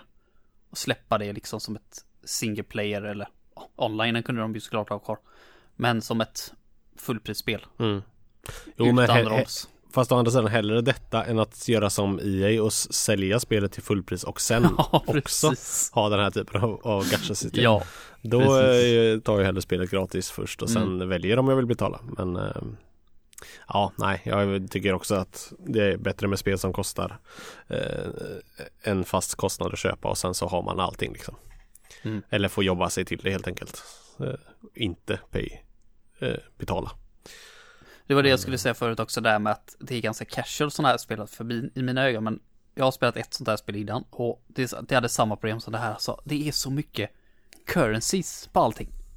Och jag vet inte vad allting är. Alltså jag tycker det är superkomplicerat. Fattar inte hur liksom folk som typ nästan aldrig spelar spel hoppar in i sådär och fattar hur det här pengarslängarsystemet fungerar. Det är liksom bara, ja ah, du saknar eh, sådana här primo gems och bara, what the fucking primo gem? Och så kollar man upp det och så bara, ja ah, det är de här som man får lite då och då. Jag bara, ja ah, för den här behöver du en sån här eh, blå grej. Och bara, vad är det för blå grej då? Jag vet fortfarande inte vad det är för blå grej. Jag har ingen aning var jag får den ifrån. Jag antar att man kan få den någonstans och så bara, ja, ska jag levla upp någonting här? Ja, du behöver en sån här. Men vad fan är det för någonting då? Jag har inte en aning. Samma som mitt, mitt andra gacha-spel. Ja, du behöver den här typen av valuta. Ja, ah, vad får jag den då? Jag har ingen aning. Jag bara, ja, okej. Ja, då går du in på den andra. Bara, du kan köpa det med de här. Ja, men vad fan är det för någonting då? Tänk om du skulle gå in i affären och så bara, ja, den kostar 30 kronor. Ja, den kostade 30 kronor, men nu kostar den 48 stycken eh, Black Gems. Jag bara, ja. Ja, vad är det då? Ja, det kan du få hos dem där borta. Bara, ja, vad, vad ligger det då? Jag vet inte. Får kolla upp på Google. Jag bara, Ja, fy, det låter ju Ja, jätterörigt. jag, det jag tycker verkligen sådana här system med gacha är rörigt. Mm. Det gör jag. Mm. jag. Jag går liksom in där och så bara, aha. Har jag, nu, har- nu har jag fattat att man kan få sådana här premium gems, det droppar från typ kista och sån här och får- man får det från quest, så det är inte så krångligt. Men, ja, det, det är alla sådana här olika små valutor Mm. och små grejer, alltså jag tycker det- det förklaras dåligt Ja, de här systemen. Eller så är jag bara superkorkad, så kan det mycket väl vara. Men det gör man inte så mycket för då lägger jag inte ut några pengar på skiten. Nej precis. Och jag behöver, jag behöver ju egentligen inte rollen men jag, det skulle vara kul att få lite nya karaktärer. Eller så vill de bara att du går in och köper den där valutan för egna pengar. Ja, typ. Ja, det är, det är Ja. lite, jag sitter och kliar mig i huvudet lite grann när jag spelar de här spelen faktiskt. Mm. Med de olika sakerna jag saknar och jag vet inte riktigt varför. Egentligen kan man väl bara kolla upp det på Google men jag tycker att det liksom finns det för mig. Kan jag gå in och kolla på någonting så vill jag att spelet ska förklara för mig varför jag inte kan göra det. Och om jag kan göra det förklara hur jag gör det. Mm. Så, så det var bara det jag ville säga. Mm. Så jag får se hur mycket mer Genshin Impact jag spelar. Det är, det är sånt där spel jag pop, pop, poppar i lite grann och så springer runt och letar lite kister. Mm. Utforskar lite grann en, några timmar. Mm. Ja. Men det är väl det vi har eh, spelat egentligen på tu man hand då Mm. eh, senaste tiden. Jag har en Mm. liten grej den här gången bara. En liten Mm. okej. random inflik.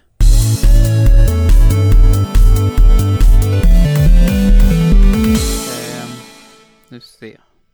Vi fick ju ett eh, meddelande till oss från en som heter Jimmy. Mm. Han hade en liten request till oss. Så jag tänkte jag ska, jag ska hjälpa honom att få sin request svarad på. Eh, så här skriver han i alla fall. Shabba, har lyssnat på ert podd ett tag nu. Bra timing där. Jobbtelefon. Tack, tack. Eh, Shabba, har lyssnat på eran podd ett tag nu. Ska gå rakt på sak. Har någon av er spelat Conquer Bad för dig? Jag har spelat Conquer Bad för dig. Inte jag. Inte jag Och inte heller. Niklas heller. Nej. I stort sett. Ehm, Det är i alla fall en av hans favoritspel och han har aldrig hört en värdig diskussion om det spelet i en podd. Så jag tänker vi skulle lite om... Det kommer han inte få göra nu heller för eftersom det är bara en som har spelat det så blir det inte mycket diskussion. Du, det är jag som pratar om det, då är det fan värdigt alltså. Så, så jag tänker att eh, vi, ska, vi ska vara första podden ut någonsin så pratar om det spelet. det blir eh, eh, världsförst. Världsförst. World Premiere. Ja, precis. Kan du lägga in den sådär?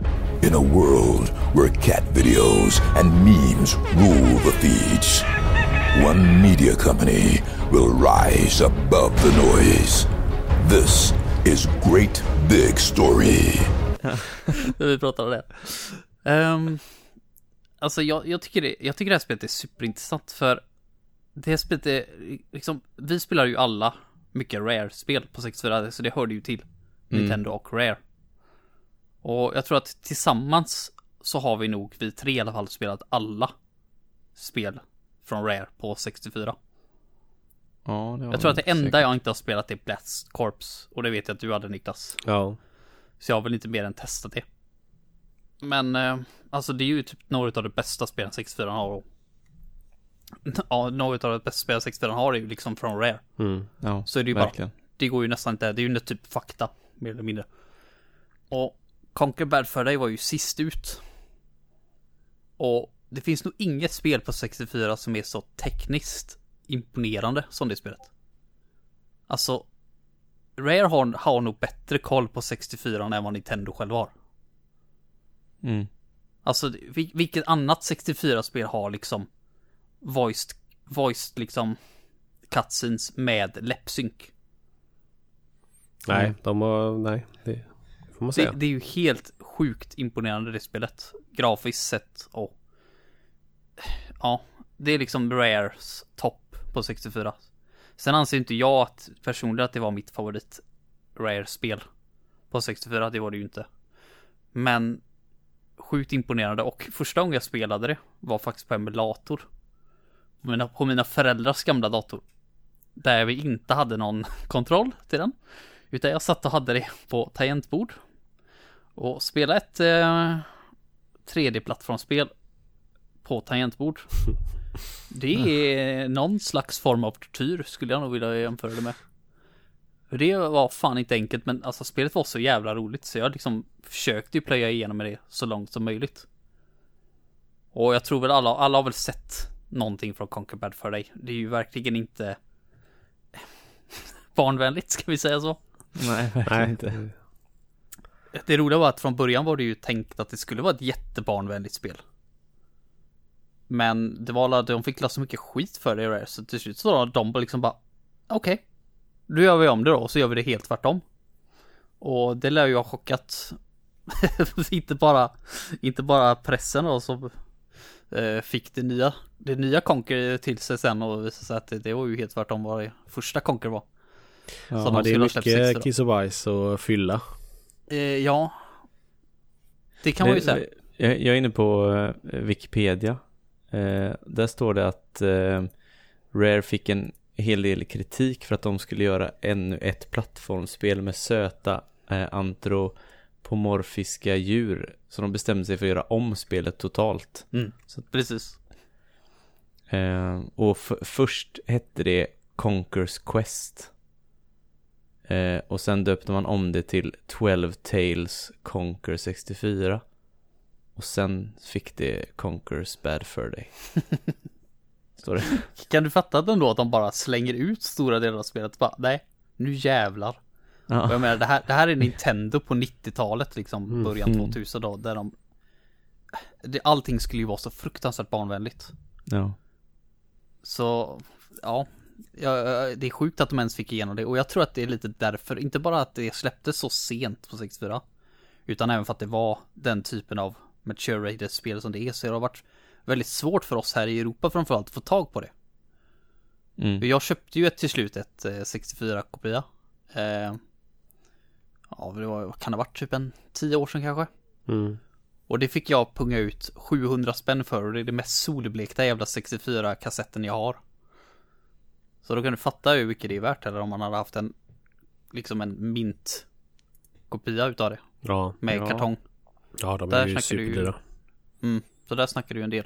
Jag tror inte den amerikanska versionen är lika dyr. Så har man en amerikansk 64 eller något sorts bypass för det regionsystemet så ska man nog importera det istället. Men liksom vad, vad finns det att säga om det spelet egentligen? Alltså det är, det är ett plattformsspel fast det känns som att det är väldigt mycket mindre fokus på plattform. Det där, det, det handlar mest tycker jag om en rolig story. Mycket parodier på gamla filmer liksom. Från 90-talet och tidigare. Mm. Så jag tror att om någon som var född efter 2000 hade spelat idag så hade nog många utav de här referenserna flugit rätt över huvudet på en. Ja. Men hur, hur är det liksom rent plattformstekniskt? Är det, är det ett bra plattformsspel eller lever det bara på sin konstiga humor? Alltså det, det funkar absolut. Men jag skulle nog vilja säga att typ Banjo Kazooie är mycket bättre plattformsspel. Ja. Det tycker jag. Alltså jag, jag, tycker det, jag tycker lite grann att det lever definitivt på sin humor. Alltså ha- hade de gjort det här spelet så som de hade tänkt och, och, och, och gjort det som ett vanligt eh, plattformsspel så hade det ju nästan inte varit någon som kommer ihåg det här spelet idag skulle jag tro. Nej. Alltså det hade ju försvunnit väldigt mycket bakom Banjo Kazooie och Super Mario från den tiden. Mm. Eh, Mm. Så det var ju med facit i hand så var det ju väldigt smart av dem att, att ändra på det för att då blev det ju något helt annat. Eh, Ja, och blev precis. sitt eget och blev ihågkommet för eh, den sakens skull. Mm. Men det känns ju verkligen inte som att det kan konkurrera eh, rent spelmässigt med något av de andra spelen som kom i samma era eh, som är liknande liksom. Nej.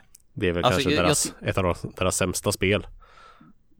Men Ja, det, är, det är lite synd att säga för det är fortfarande ett jävligt bra spel. Är det. Ja men, om du jämför med deras andra spel som de har gjort så ligger det väl ändå inte riktigt där känns Nej, som. jag- Jag, jag har ju jag- inte spelat det speciellt mycket men Nej, jag tycker väl inte, alltså jag har aldrig spelat igenom det. Men jag, jag tycker det är mer att det är en upplevelse. mm, Jag, jag tror definitivt att man skulle kunna dra ihop, ihop ett gäng och spela igenom det här tillsammans och ha ganska roligt. mm, Ja, jag tror att det hade, hade man dragit ihop ett gäng och spelat Banjo Kazooie så hade man bara undrat varför sitter vi här och kollar på när någon spelar Kazooie. Men det, är det Mm. multiplayer på Conquer? Det är det faktiskt. Vi Mm. har faktiskt spelat multiplayer nu. Jag vet inte om ni har varit med. Jag vet att jag, Olle och Sur tror jag har spelat multiplayer någon gång. Mm. Jag minns inte om vi har spelat det. Alltså multiplayer var ganska kul men det var liksom ingenting att hänga i julgranen. Det är Nej. ingenting som man liksom bara jävlar vi måste spela Conquer multiplayer något mer utan så var det ju inte men det var ändå ganska kul. Mm. Alltså Rare har ju alltid haft lite så här lite kul multiplayer modes som man kan ha lite roligt med någon timme liksom i sina spel. Typ som Bang 2 har ju också lite Mm. olika minispel och sådana här grejer man kan spela. Det var väl um, Donkey Kong 64 med. Ja, Ja. precis. Jag skulle nog säga att det var något liknande. Jag minns faktiskt inte så väl. Jag minns bara att vi kommer ihåg att det liksom, ja, det var kul men det var liksom inget wow, Nej. det heller. Så Jag är har faktiskt inne på deras- retroplay.se här som säljer begagnade spel. Eh, så du gjorde nog ett kap i den för ett begagnat endast kassett ligger på 3000 spänn. Ja, jo jag och vet komplett, att det ligger är... det på, komplett med kartong ligger det på 5000. Jo, jo, det är definitivt ett kap för. Jag vet att det bara fortsatte upp i pris. Mm. Då. Men då ska jag säga att mitt kap är ju liksom. Det har ju verkligen legat och grott sig i solen så det är ju inte jättevackert. Nej men det, det är ju samma spel. Ja. Jo, det funkar ju absolut. Mm. Alltså det, det är en upplevelse. Har man inte spelat det så tycker jag definitivt att man ska, ska prova det för det är jävligt kul. Men vad så ska sägas du direkt att jag äger även Xbox-versionen utav det här. För det var ju här när Rare köptes upp av Microsoft. Och då gjorde de en remake på Conquer Bad för dig. Eh, Jag tror det heter Conquer Live and Reloaded Mm. på Xbox. Eh, och det är liksom det är, det är en remake på hela spelet. Men det är liksom ingenting nytt i det förutom att det är en ny multiplayer aspekt i det som var online, om jag inte minns det fel. Men det roliga är att Xbox-versionen är censurerad. Många utav de här, typ The Great Mighty Pooh, har man inte, har man inte hört den låten ska man gå in på YouTube och kolla upp det direkt.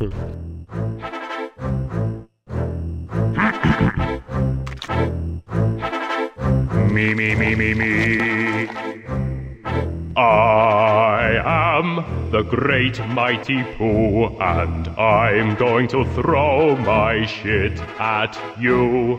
A huge supply of tish comes from my chocolate starfish. How about some scat you little twat? Och se till att det är 64-versionen. Det, är liksom, gör det nu. Det är en uh, public service, service announcement här nu att gå in och kolla på den. Det är ju liksom det bästa i hela spelet. Men då har de censurerat flera av de här orden i Xbox-versionen. Varför? Why, why would you do that? Det är ju typ, du kan ju inte censurera Conker. Nej, då är man ju det där så som de hade tänkt sig fast kanske liksom Ja, inte riktigt för det, han är ju fortfarande Det är fortfarande samma story att han är vaknar bakfull och ska ta sig hem och sådär så att mm. Men eh, Som sagt då, då blir det ju inte Det är ju inte alls samma sak Nej verkligen Men det är synd för att det är väldigt mycket lättare att Få tag på antar jag Det finns väl liksom Via ja, Game Pass eller något skulle jag gissa på Jag tror framförallt att det är mycket billigare Ja det är med på. Så det är ju synd att de har gjort så Annars hade man ju fler kunnat spela det mm. Sen... Emulator. ja, precis. Men jag, jag tycker att man ska spela 64 inte bara för censureringsdelen, utan jag tycker även att det är ganska med grafiskt sett på Xbox. Att det, det är ju ganska snyggt för att vara ett Xbox-spel, men 64-grafiken här, liksom klassiska Rare 64-grafiken är ju, passar ju spelet så mycket mer. Mm. Jag tycker verkligen inte om Conquer och världen och det ser ut på Xbox. Jag föredrar det starkt på 64 alltså. Mm. Så jag har inte, jag har typ knappt spelat Xbox-versionen. Sen den underbara 64-kontrollen också. Får man inte ja, det är ju nackdel om, men den underbara Xbox-kontrollen kan man väl inte säga sådär jättemycket om heller. Nej. Vi snackar Xbox original nu också, inte 360. Kanske kan spela det på 360 för sig. Det tror jag man kan. Ja, man kan ju spela med 360 då, det är ju nice.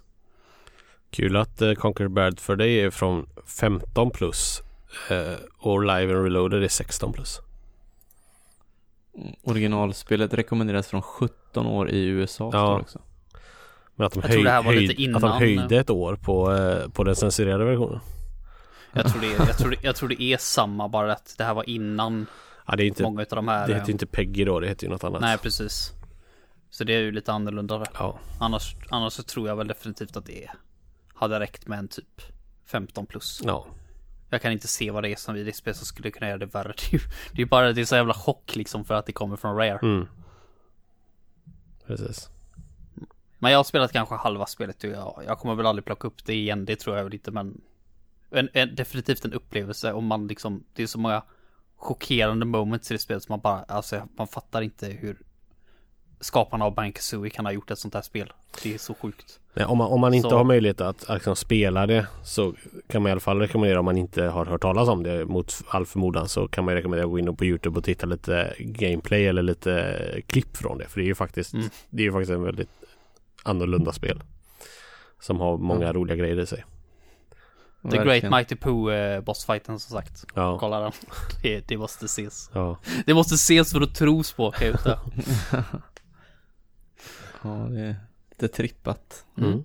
Men jag hoppas Jimmy blir nöjd nu. Och det är lite roligt det här med spel som man aldrig riktigt får chansen att prata om. Så jag tänkte, jag tänkte sno showen här lite grann. Igen? Och, igen ja. Yes, igen.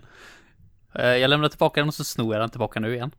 Eh, för jag har också spel faktiskt ibland som jag har tänkt så många gånger på. Bara, varför går jag runt och tänker på det här spelet så jävla mycket? Och får aldrig chansen att nämna det. Så jag tänker jag ska göra det nu. Eh, det är mitt barndomsspel här, Zelda 2. The Adventure of Link. Det har väl ni också spelat en hel del antar jag? Ja. Jag har aldrig spelat det. Har du What the fuck? Har du aldrig spelat det? Nej. När ska jag ha spelat det? Sjukt. Men du har spelat det Niklas? Ja, ja det Ja. Eh, jag tror att det är nog ett av de spelen jag spenderade min barndom med mest. Alltså, jag tror det är nog mitt mest spelade spel. När jag var liten. Och du vet när man spelar ett spel nu man spelade när man var liten. Så är det oftast så jävla pissigt enkelt att dra igenom det nu. Man liksom fattar inte vad var det som var så jävla svårt. Tycker du? Ja, det tycker jag. jag liksom, har jag tagit upp andra spel jag inte klarat så har jag liksom sprungit igenom det som att det vore absolut ingenting. Jag tycker nästan Förutom- alla NES-spel man plockar upp nu tänker man så här, hur fan orkade jag med det här när jag var liten? Det är ju hur svårt som helst. Så är Zelda 2 för mig. Ja. Alltså jag kommer inget, alltså jag, jag tog mig till absolut sista bossen. Ja. Liksom när man möter Links egna skugga och jag kunde aldrig klara den jäveln. Vilket svider jävligt hårt nu när de liksom har kommit på nu många år senare att det, det är bara att ducka i ena hörnet och trycka på slagknappen så vinner man varje gång. Mm. Det är jävligt synd att mitt femåriga jag inte visste om det för då hade det underlättat och jag hade inte behövt prata om det här nu. Men jag, jag kommer inte, för, alltså, jag, jag vet inte hur många gånger jag har startat om det här spelet. Och det blir samma sak varje gång. Jag spelar igenom första templet, andra templet bara, fan det här är en jävla cakewalk. Det här är så pissigt enkelt spel alltså. Hur fan, det piskar ju upp skiten ur det liksom. Och sen kommer Death Mountain. Jävla passande namn alltså. Mm. Det är liksom verkligen som att spelet bara, okej, okej. Liksom bara liksom så här knäpper lite grann med, med knogarna och så bara, nu jävlar. Gå och hämta hammaren i Death Mountain. Alltså det, det får mig att gråta det jävla stället alltså. Det, det, det är tortyr i spelform. Du liksom går in där och alla fiender är liksom, säg level 100 och du är level 1. Och du ska överleva den här skiten. Och inte nog med det, det är en labyrint. Så du liksom går in i ett ställe så bara, in i en grotta så bara, ah, okej vad fan är jag nu då? Så tar du igenom det på något jävla vänster. Du, får, du har ju liksom bara tre liv ungefär så du kanske får offra ett liv i den här grottan. För att ta dig igenom och så bara, ja nu är du här. Nu finns det tre olika ställen att gå till. Bara, ah. Så en timme senare när du dött några gånger och liksom fått springa tillbaka dit för du kommer ju tillbaka till början. Och när du äntligen hittat den här jävla hammaren. Då drar ju spelet upp svårighetsgraden ännu mer. För då ska du till tempel 3 och det har jag fan aldrig klarat i vuxen ålder. Jag har liksom gett upp innan jag ens kommit till den bossen. Det är liksom bara, nej, fuck this shit. Det, här är ju låter, löjligt. det låter som Ghost Runner fast där har du bara ett liv. Istället för tre. Ja, det är mycket möjligt. Men här går ju ändå att levela upp. Ja. Så det, det skulle väl kunna gå men alltså jag, jag det, det tar ju liksom i Ghost Runner då så startar du i samma rum. Ja. När du har dött dina tre liv här så får du starta från början. Ja. Ja det är väl nackdelen med de här vägen. gamla spelen. Det där med att börja från början. Det Hur många tempel är det då? Åtta. Ja, okej.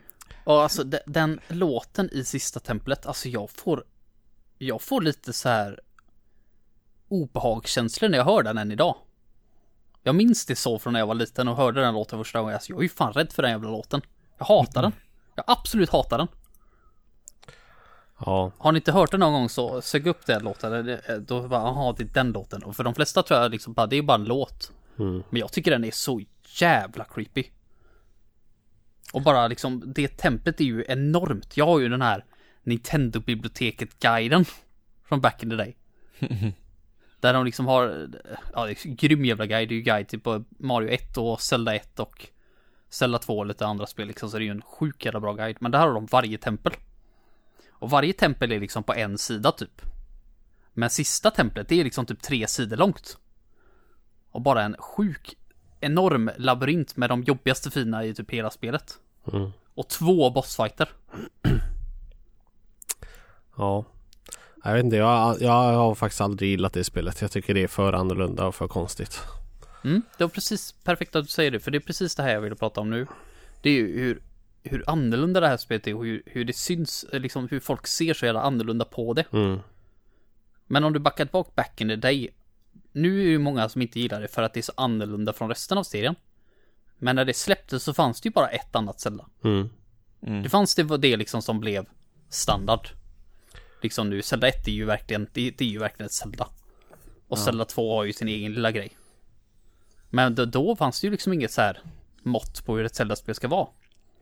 Ja det fanns ju Zelda 1 och då tänkte man nu, åh Zelda är en ny serie och så kommer det ett, ett Zelda 2 och det något, ett helt annan typ av spel och jag tänkte bara, aha. Det, Men de kunde ju lika gärna sen- fortsatt på Zelda 2s. Ja absolut. spår efteråt. Ja det kunde de ju. Men det gjorde de ju inte. Ja, nej, det Så det är ju väldigt annorlunda. Och jag tycker ju enligt, i, alltså i min bok så tycker jag ju inte heller att det är speciellt bra. Ja, där håller jag väl inte med. Jag tycker faktiskt att det är jävligt kul. Men hade jag spelat idag så tror jag inte jag hade gjort det. Nej. Det är mycket nostalgi, tror jag i det. Mm. Det är ju precis Och- samma, jag tror någon nämnde det i våran Discord när du tog upp detta, att jag tror det är exakt samma som Super Mario Bros 2. Vilket också är ett Ja, extremt var- annorlunda spel mot övriga serien och inte heller det tycker jag är speciellt bra. De gjorde Mm. liksom något helt, eller ja, helt annat men det är, ja jo det är ju, det är väldigt annorlunda. Det var Manuel som tog upp det. Ja, det faktiskt. Han, sa det, han sa det väldigt bra. Mm. Han skrev, tycker aldrig riktigt känns som ett riktigt Zelda. Nej. Eh, inom situationstecken på riktigt här då. Jag gillar det, jag tycker det är ett bra spel men det är väldigt utanför boxen bara, absolut. Det är väldigt utanför boxen. Mm. Eh, precis som Super Mario Bros 2 egentligen, tycker inte heller det är Mario på riktigt. Skillnaden där dock är att Mario 2 är ju verkligen inte Mario 2, det är ett helt annat spel. Med Mario-skin på sig. Mm. Men Zelda 2 är ju ett Zelda-spel uppbyggt från grunden, gjort som ett Zelda-spel och är ett Zelda-spel. Mm. Men inte ens Shigeru Miyamoto, skaparen av serien, tycker att Zelda 2 är så speciellt bra. Nej. Nej det var ju uppenbart att de provade en annan linje med serien. Eh, och upptäckte att nej, det här var nog inte så bra. Vi kör på den första vi hade. Och så fortsatte Mm. de på det. Så känns det ju verkligen. Eh, att de inte riktigt hade bestämt sig vad Zelda skulle vara. Nej, precis. Eh, och de testade två olika varianter och så gick de på den första. Men de har ändå tagit en del grejer ifrån, jag tror ändå det, i slutändan så tror jag ändå det var en bra grej att de gjorde det typ. Det här, du får ju en down thrust och en up thrust och magic meter. Mm. Sådana grejer är ju liksom typ standard idag. Mm. Up thrust vet fan om man, de, de har kvar, men den här down thrusten har ju ändå varit med i en hel del spel. Mm. Liksom att man kan använda den. Så det är lite grejer har de ändå tagit och samma sak på att du slåss mot Link skugga som sista boss. Den fighten är ju med i Ocarina of Time till exempel. Det är ju en av de mest Ja, en av de stora grejerna i det spelet liksom man gör.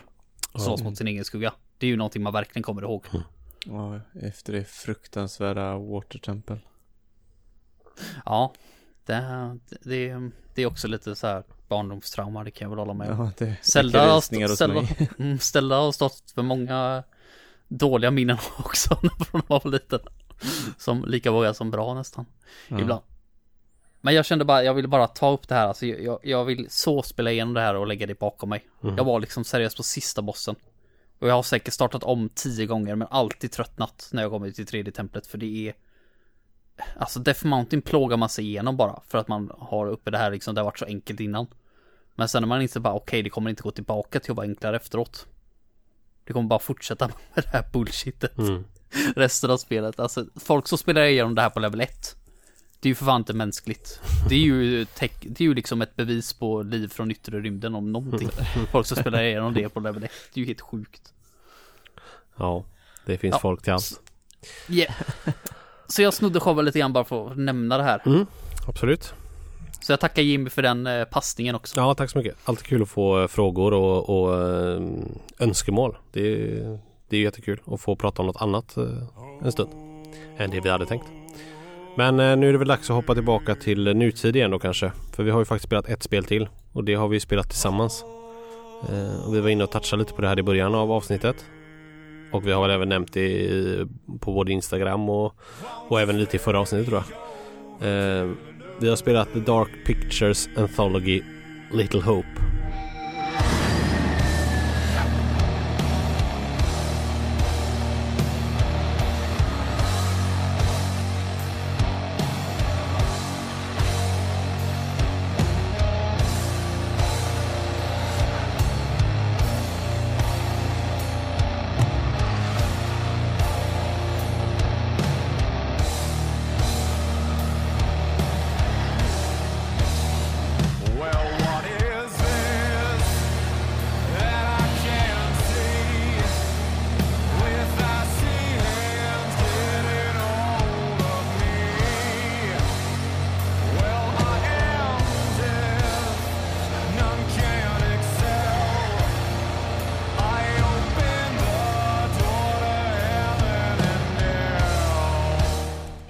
Andra delen i den här eh, skräckspelsserien som till slut verkar bli åtta spel.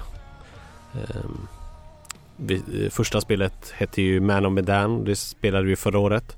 Eh, streamade då hela. Det hade vi väl tänkt göra nu också men nu spelade vi hemma hos mig och jag har inte riktigt fått till belysning och lite annat pill så att det blev inte riktigt att vi kunde göra det tyvärr. Med det här. Eh, och sen är det väl också kanske lite sådär när man spelar ett sånt här spel som vi faktiskt har sett fram emot jättemycket och som är ett skräckspel som ju också skulle vara ganska läskigt så vill man ju uppleva det med eh, hög volym och bra känsla och mörkt rum. Och då Mm. passar sig inte streaming jättebra. Tyvärr.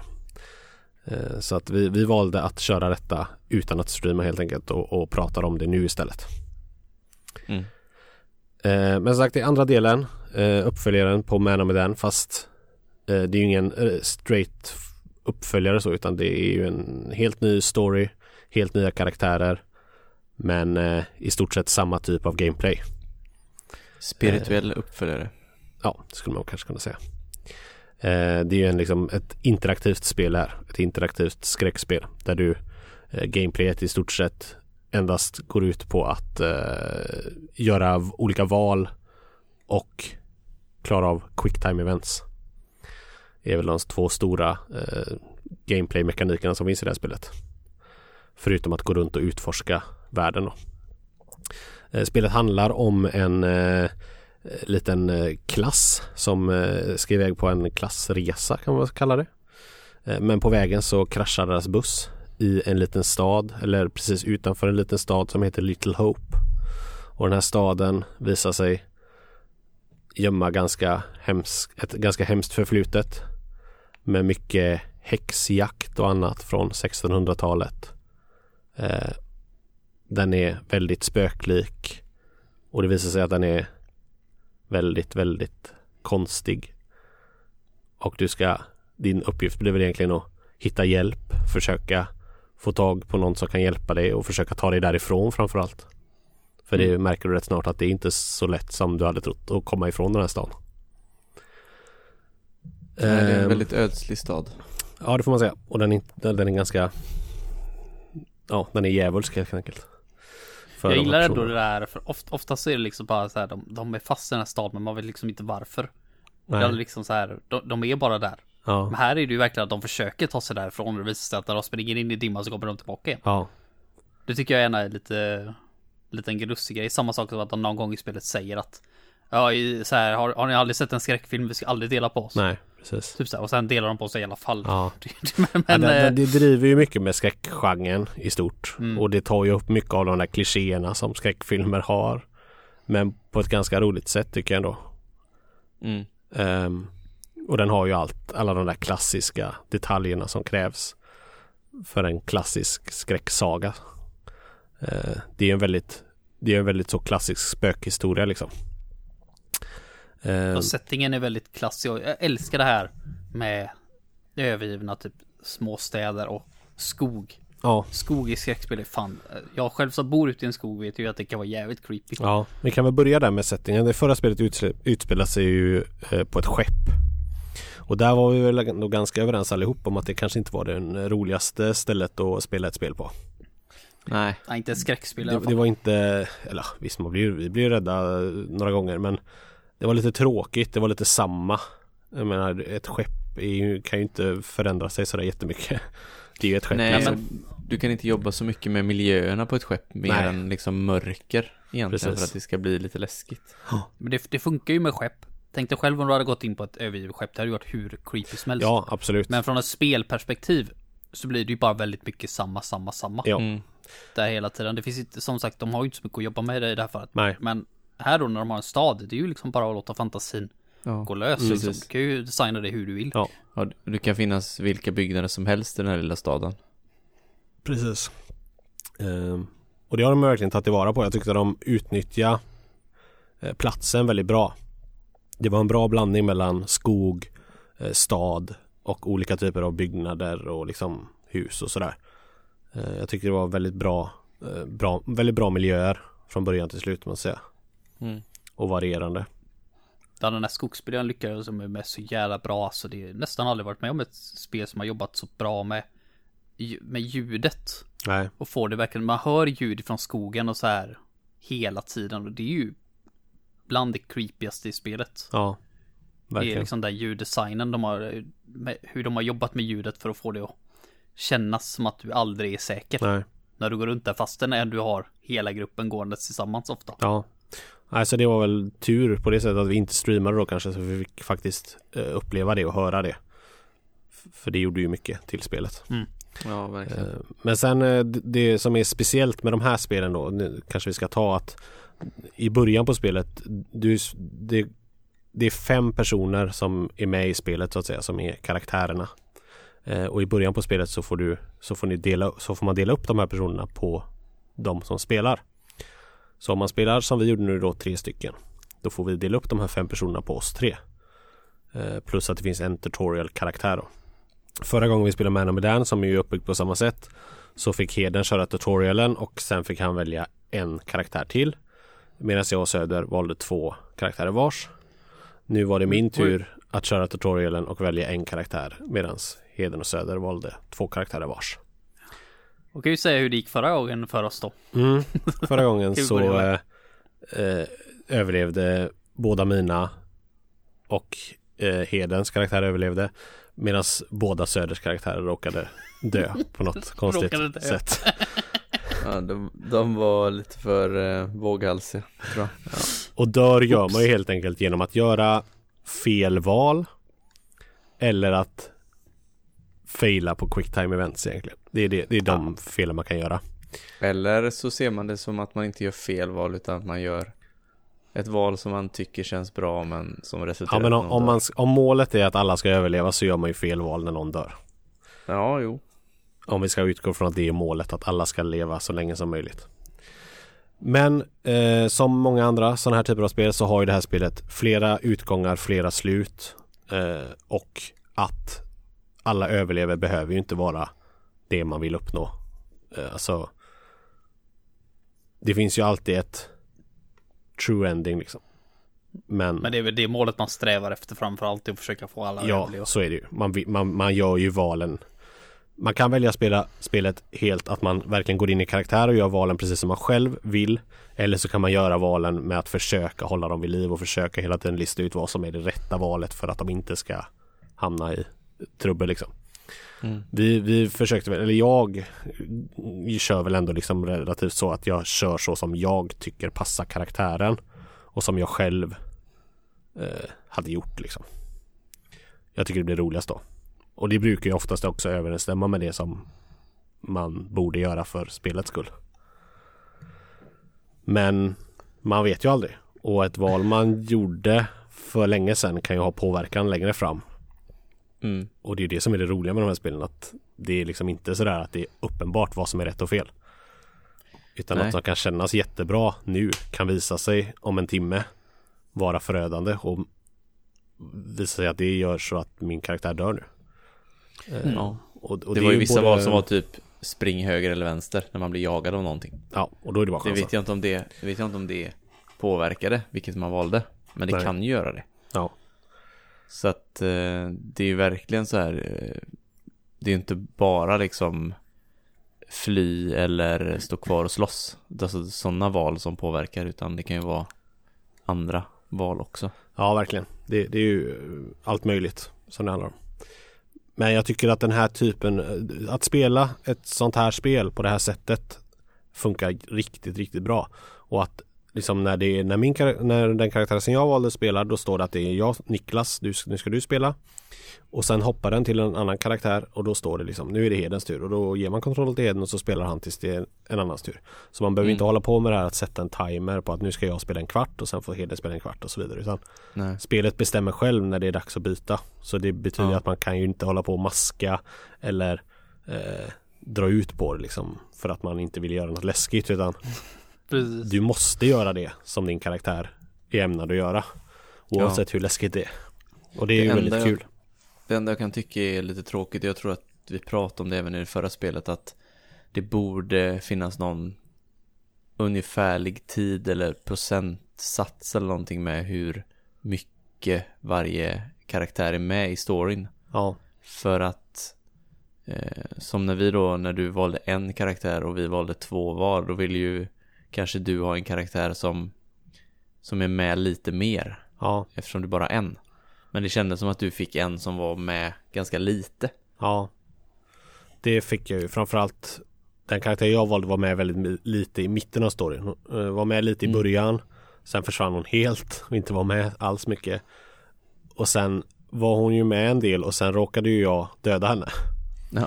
Men det känns som att hon hade haft en ganska betydande roll efter det. Ja. Så jag tror hade jag hållit mig vid liv så tror jag att jag hade fått spela ganska mycket. Så i Ja. slutändan om man lyckas hålla alla vid liv så tror jag väl ändå att det är relativt ja, det kanske är så. lika. Det tror jag. Det kanske bara kändes Men så. man kan ju ha otur att döda sin karaktär och då naturligtvis så får man inte spela så mycket. Nej. Men jag tycker inte att det gör så mycket för att det här spelet är ju faktiskt i stort sett lika roligt att sitta bredvid och titta på som att spela själv. Ja, ibland är det nästan roligare, alltså när man ser någon göra sån här, när du typ blir jagad och det är quicktime event efter quicktime event och det är liksom, Mm. det, det är stressigt som ett as, så sitter man ju där och bara är glad över att man inte själv styr. Ja, just verkligen. Då. Så jag tycker att det är ett snäpp upp i svårighetsnivå på quicktime-eventsen. Ja, jo, men det håller jag med. Mot vad jag minns det förra spelet. Mm. Då är de ändå snälla i det här spelet, för här kommer det ju upp en ikon liksom, som visar att nu är det ett quicktime event. Mm. I förra spelet så, vad jag minns det bara, så var det liksom bara poppade upp. Ja, men du hade längre Du hade tid på dig då. Du hade längre tid, ja. Nu- men då nu fick är det du ändå ganska sitta och kort. stirra. Ja, absolut. Men, men det, var, det är ju ändå ganska uppenbart när det är en quicktime event situation. Mm. Alltså man ser ju att nu kommer det komma quicktime events här för att det blir en liten cutscene och du springer och hoppar över grejer och så. Det är ju inte sådär. Så att det är ändå relativt lätt att gissa när det är dags. Och, Ja. och fokusera liksom. Men jag håller med att jag tyckte det här spelet var lite, lite svårare faktiskt. Eh, och framförallt så tycker jag att det var läskigare. Och det är väl kanske det viktigaste av allt i ett skräckspel. Mm. Eh, Verkligen. och, och en, Ja, det är ju och, där spelets skräck kommer ifrån. Ja, Från quicktime eventsen. ja precis. Och lite, lite jumpscare här och var är det väl också, men Ja, och Ja, framförallt själv, den jag tänker mest på själva känslan i stort i, i spelet alltså. Mm. Eh, Den, den tyckte jag var väldigt bra. Ja. Mm. Ja, det var ju väldigt creepy hela tiden. Mm, verkligen. Det var aldrig liksom lugn och ro Nej. egentligen. Nej, jag tyckte om Men- karaktärerna också. Jag tyckte det var en bra blandning på karaktärer och bra liksom. Jag gillade de flesta ändå. På, när jag såg sätt. maincasten från början så var det bara liksom bara när vi skulle välja karaktärer så var det verkligen bara jag tycker inte om någon. Mm, Så här, men när man fick lära känna dem lite grann. Även fast jag tycker att de är väldigt underdeveloped alla karaktärer egentligen. Framförallt sidokaraktärerna. Mm. Men jag tyckte ändå om dem. Jag tycker de hade roliga personligheter. Ja, men Ja. de var ändå väldigt ah, skilda från varandra och man, Ja. man, man kunde lätt se vad de var för typ av personer Ja. och sådär. Jag tyckte men de gjorde ett De tycker var väldigt bra- tydliga. Ja, jag tyckte de gjorde ett bra jobb med det faktiskt. Ja, verkligen. Så att, eh, men det är ju också svårt, man vet ju inte det innan man väljer. Eh, Nej. Vissa var ju såklart bättre än andra. Och roligare än andra. Men, eh, Precis. men som sagt det, det är ju, det är ändå, det är ju ändå li, nästan lika mycket en film som ett spel det här. Så att i slutändan Mm. spelar det inte jättestor roll. Nej. Men, men jag, jag rekommenderar ju verkligen att man spelar det här spelet med minst en kompis. Ja, För det ja. gör sig verkligen bäst som, som ett soffspel. verkligen. Och inte som ett single player-spel.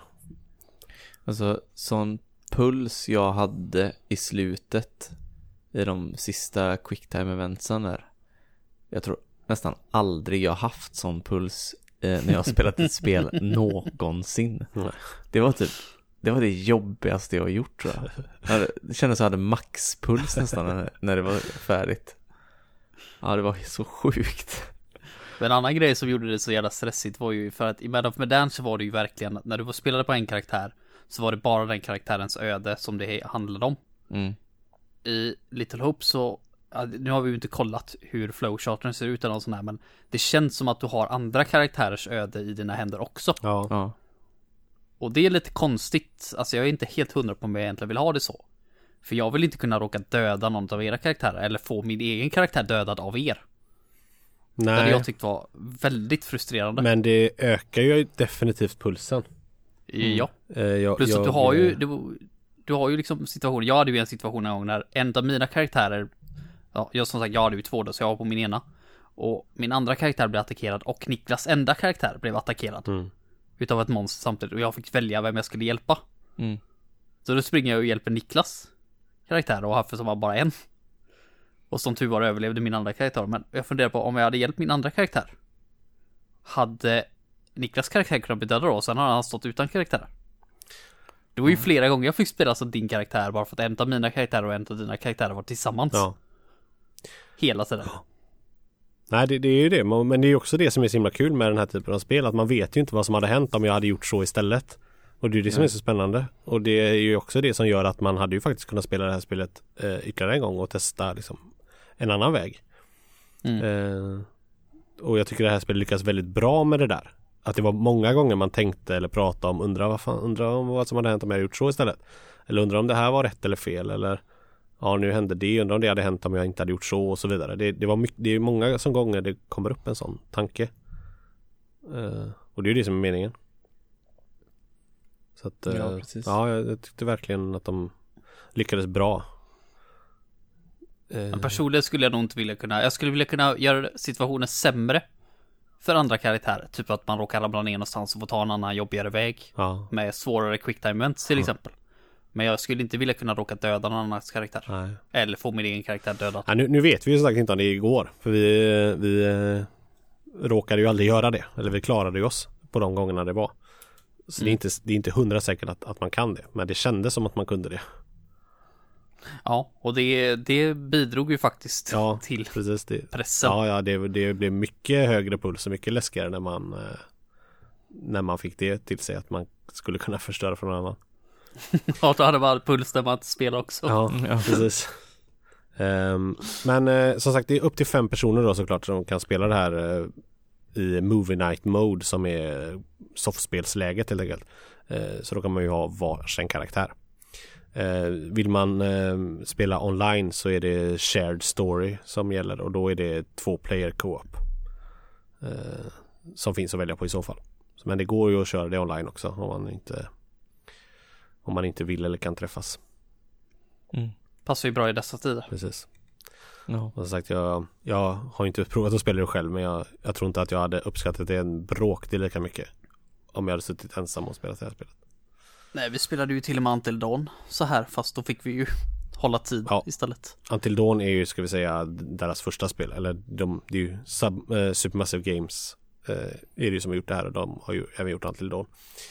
Eh, och jag tror det var ganska många som spelade det på det sättet. Att de skickade Mm. över kontroller och det var väl därifrån de fick idén till den här eh, serien nu. Att de gjorde om det till den typen av spelsätt. Ja, precis.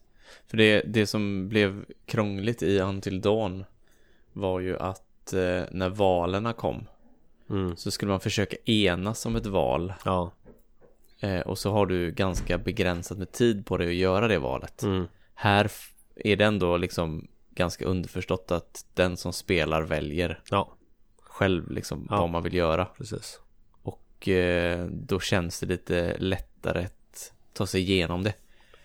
Ja, och man kommer mycket mer in i karaktär. I Until Dawn så var det liksom lite skitsamma. För man kände Mm. inte så mycket för någon. Men bara för att man väljer en karaktär här som är ens egen så blir det ju direkt att man att man får en känsla för den karaktären och verkligen vill, Mm. vill hålla den vid liv och sådär. Det blir ju en helt annan puls eh, av Ja, den precis. anledningen bara. Det, det är ett väldigt kul sätt att spela spel på. Framförallt då skräckspel så passar det ju väldigt, väldigt bra. Ja. Eh, ja, jag tycker att det här är ett jättefall framåt mot uh, Man of Medan faktiskt. Jag tyckte Mm, Man of Medan var bra också men eh, jag tyckte det här var verkligen eh, jättebra. Mm. Och det är ett ganska kort spel också, en sex timmar ungefär tar det att ta sig igenom det.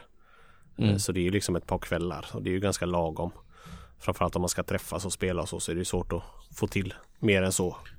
Precis. Eh, Så det skulle jag också tycka är, är bra. Mm. Eh, Men däremot kändes det väl kanske lite stressat mot slutet. Utan att Ja. avslöja eller spoila någonting så eh, hade de väl kunnat eh, göra upplösningen på ett lite bättre sätt kanske. Mm. Ja, de knyter ju inte riktigt ihop säcken i slutet, det tycker jag inte. Nej. Det, de lämnar mycket osvarat. De kunde lagt till en halvtimme, timme till där och fått det lite snyggare. Ja, Mm. Men eh, fra- fram tills dess så tycker jag faktiskt att det var riktigt, riktigt bra. Jag tyckte det var en spännande story Mm, hela vägen. mm. Ja, Det är ju Ja, det är mycket tillbakablickar där mot det här 1600-talet liksom och saker som händer och som liksom försöker binda ihop de här två eh, två storylines eller vad man ska säga, de Ja. här två århundradena. Precis. Ehm, Jo, det är en väldigt snygg Väldigt story när den är mystiskt. väldigt klar. Att man, man fattar hur allting hänger ihop ändå på något sätt. Och då är det ju ändå Det är ju coolt liksom. Men som sagt, de Mm. kunde ju eh, Ja, hade de bara avslutat det lite bättre och lite tydligare så hade det varit en riktig fullpott tycker jag. mm, verkligen. Så att det är ju absolut en, eh, en rekommendation. Även om nu eh, Halloween-tiden eh, är över så är det fortfarande bra skräckspels-time nu när det är mörkt och kallt ute. Så att har man möjlighet att samlas ett gäng eller spela online så eh, är det en stark rekommendation. Verkligen. Ja, det är ju ett soffspel så det är väl bara att se, gå ett rot och se vad vi säger. Ja, just, Ja, det. just det. det är sant. Eh, Jag kan börja och jag ger det approved. 100%. Ja, jag Ja. instämmer. Ja, 100%. det är, vi, vi gör det enkelt för oss. Ja, jag håller med. Ja, det- Super det är- approved. Ja, Verkligen, verkligen ett passande skräckspel i de här tiderna. Ja, det är ju precis så här skräckspel är kul att spela. ja Ja. Jag, hoppas, jag hoppas fler hoppar på det här tåget faktiskt. Mm. precis. Och, det ju- och det som känns kul också är att vi har antagligen sex spel till att vänta från Ja, i precis. samma. Tredje spelet är ju redan eh, revealat då i och med detta. Man, fick se en, man får se en liten trailer eh, på tredje spelet i, när, man, efter, när man har klarat av det här. Eh, likadant var det i, i Man of Medan att man fick se lite från Little Hope. Men nu Mm. har de ju också kommit ut med trailers på Youtube och så vidare. Eh, och det heter ju House of Ashes och ska släppas någon gång 2021. Jag gissar Mm. väl på en eh, Halloween-release igen. Säkert. Säkert. Så att det ska bli spännande. Men det är, det är sagt, det ska de släppa ett om året så det är ju sex år till vi har eh, Ja. eh, Dark Pictures-spel att se fram emot. Så att det är ju, det är ju nice. Jag ja. undrar om de verkligen gör åtta stycken dock. Fan vad jag har svårt att tänka Ja, mig men det. de har ändå sagt det, så att det men, men ja. Mm. Det beror väl lite på hur de säljer också tänker jag. Ja, så man vill se hur spelmarknaden, alltså Det är ju lite svårt nästan att se hur spelandet kommer se ut om sex år ens. Mm. Så att vi får, la, vi får la vänta och se men eh, Men eh, än så länge så levererar de verkligen. Hade kanske varit coolt med något VR-spel. Nej fy fan. men ja, absolut. Ja, ascool typ. Det hade det ju. Det hade också funkat ganska bra med den här skicka vidare principen. Att man skickar Ja, vidare själva VR-bilden. Inte så Mm. Det är coronavänligt. lite mer jobb. Ja, nej. Lite mer jobb också. Ja, det är det ju absolut. Ja, nej men nu har vi dratt iväg ganska långt med det här avsnittet känner jag. Så att eh, det är väl dags att eh, avrunda. Ja. Eh, ni når oss ju eh, om ni vill ställa frågor precis som eh, Jimmy. Jimmy. gjorde idag eller till detta avsnittet så gör ni det eh, enklast egentligen genom Facebook eller Instagram där vi heter Fe- eh, Gamingsoffan. Men eh, ännu lättare om ni vill prata med oss mer eh, vardagligt så får ni jättegärna joina vår Discord där vi hänger och pratar dagligen med våra kära lyssnare och eh, Discord-anhängare. Eh, och länk till den finns i beskrivningen till avsnittet. Eh, sen finns vi såklart på Twitch där vi eh, framförallt Söder streamar. Nu blir det väl inte så mycket soffspel med tanke på rådande världsläge och sådär så träffas man väl inte så mycket men eh, Söder och Heden fortsätter streama WoW i alla fall. Mm. Fredagar och det kanske dyker upp lite annat också eh, framöver. Det kan komma vad som helst. Precis, så att eh, in och följ oss där i alla fall så ni inte missar när det väl dyker upp någonting. Så ja, det var alla det vi hade för den här gången. Ja. Så eh, får ni ha eh, två fantastiska veckor så hörs vi snart igen. Ha det så bra. Hej hej! Hej då! Hej då!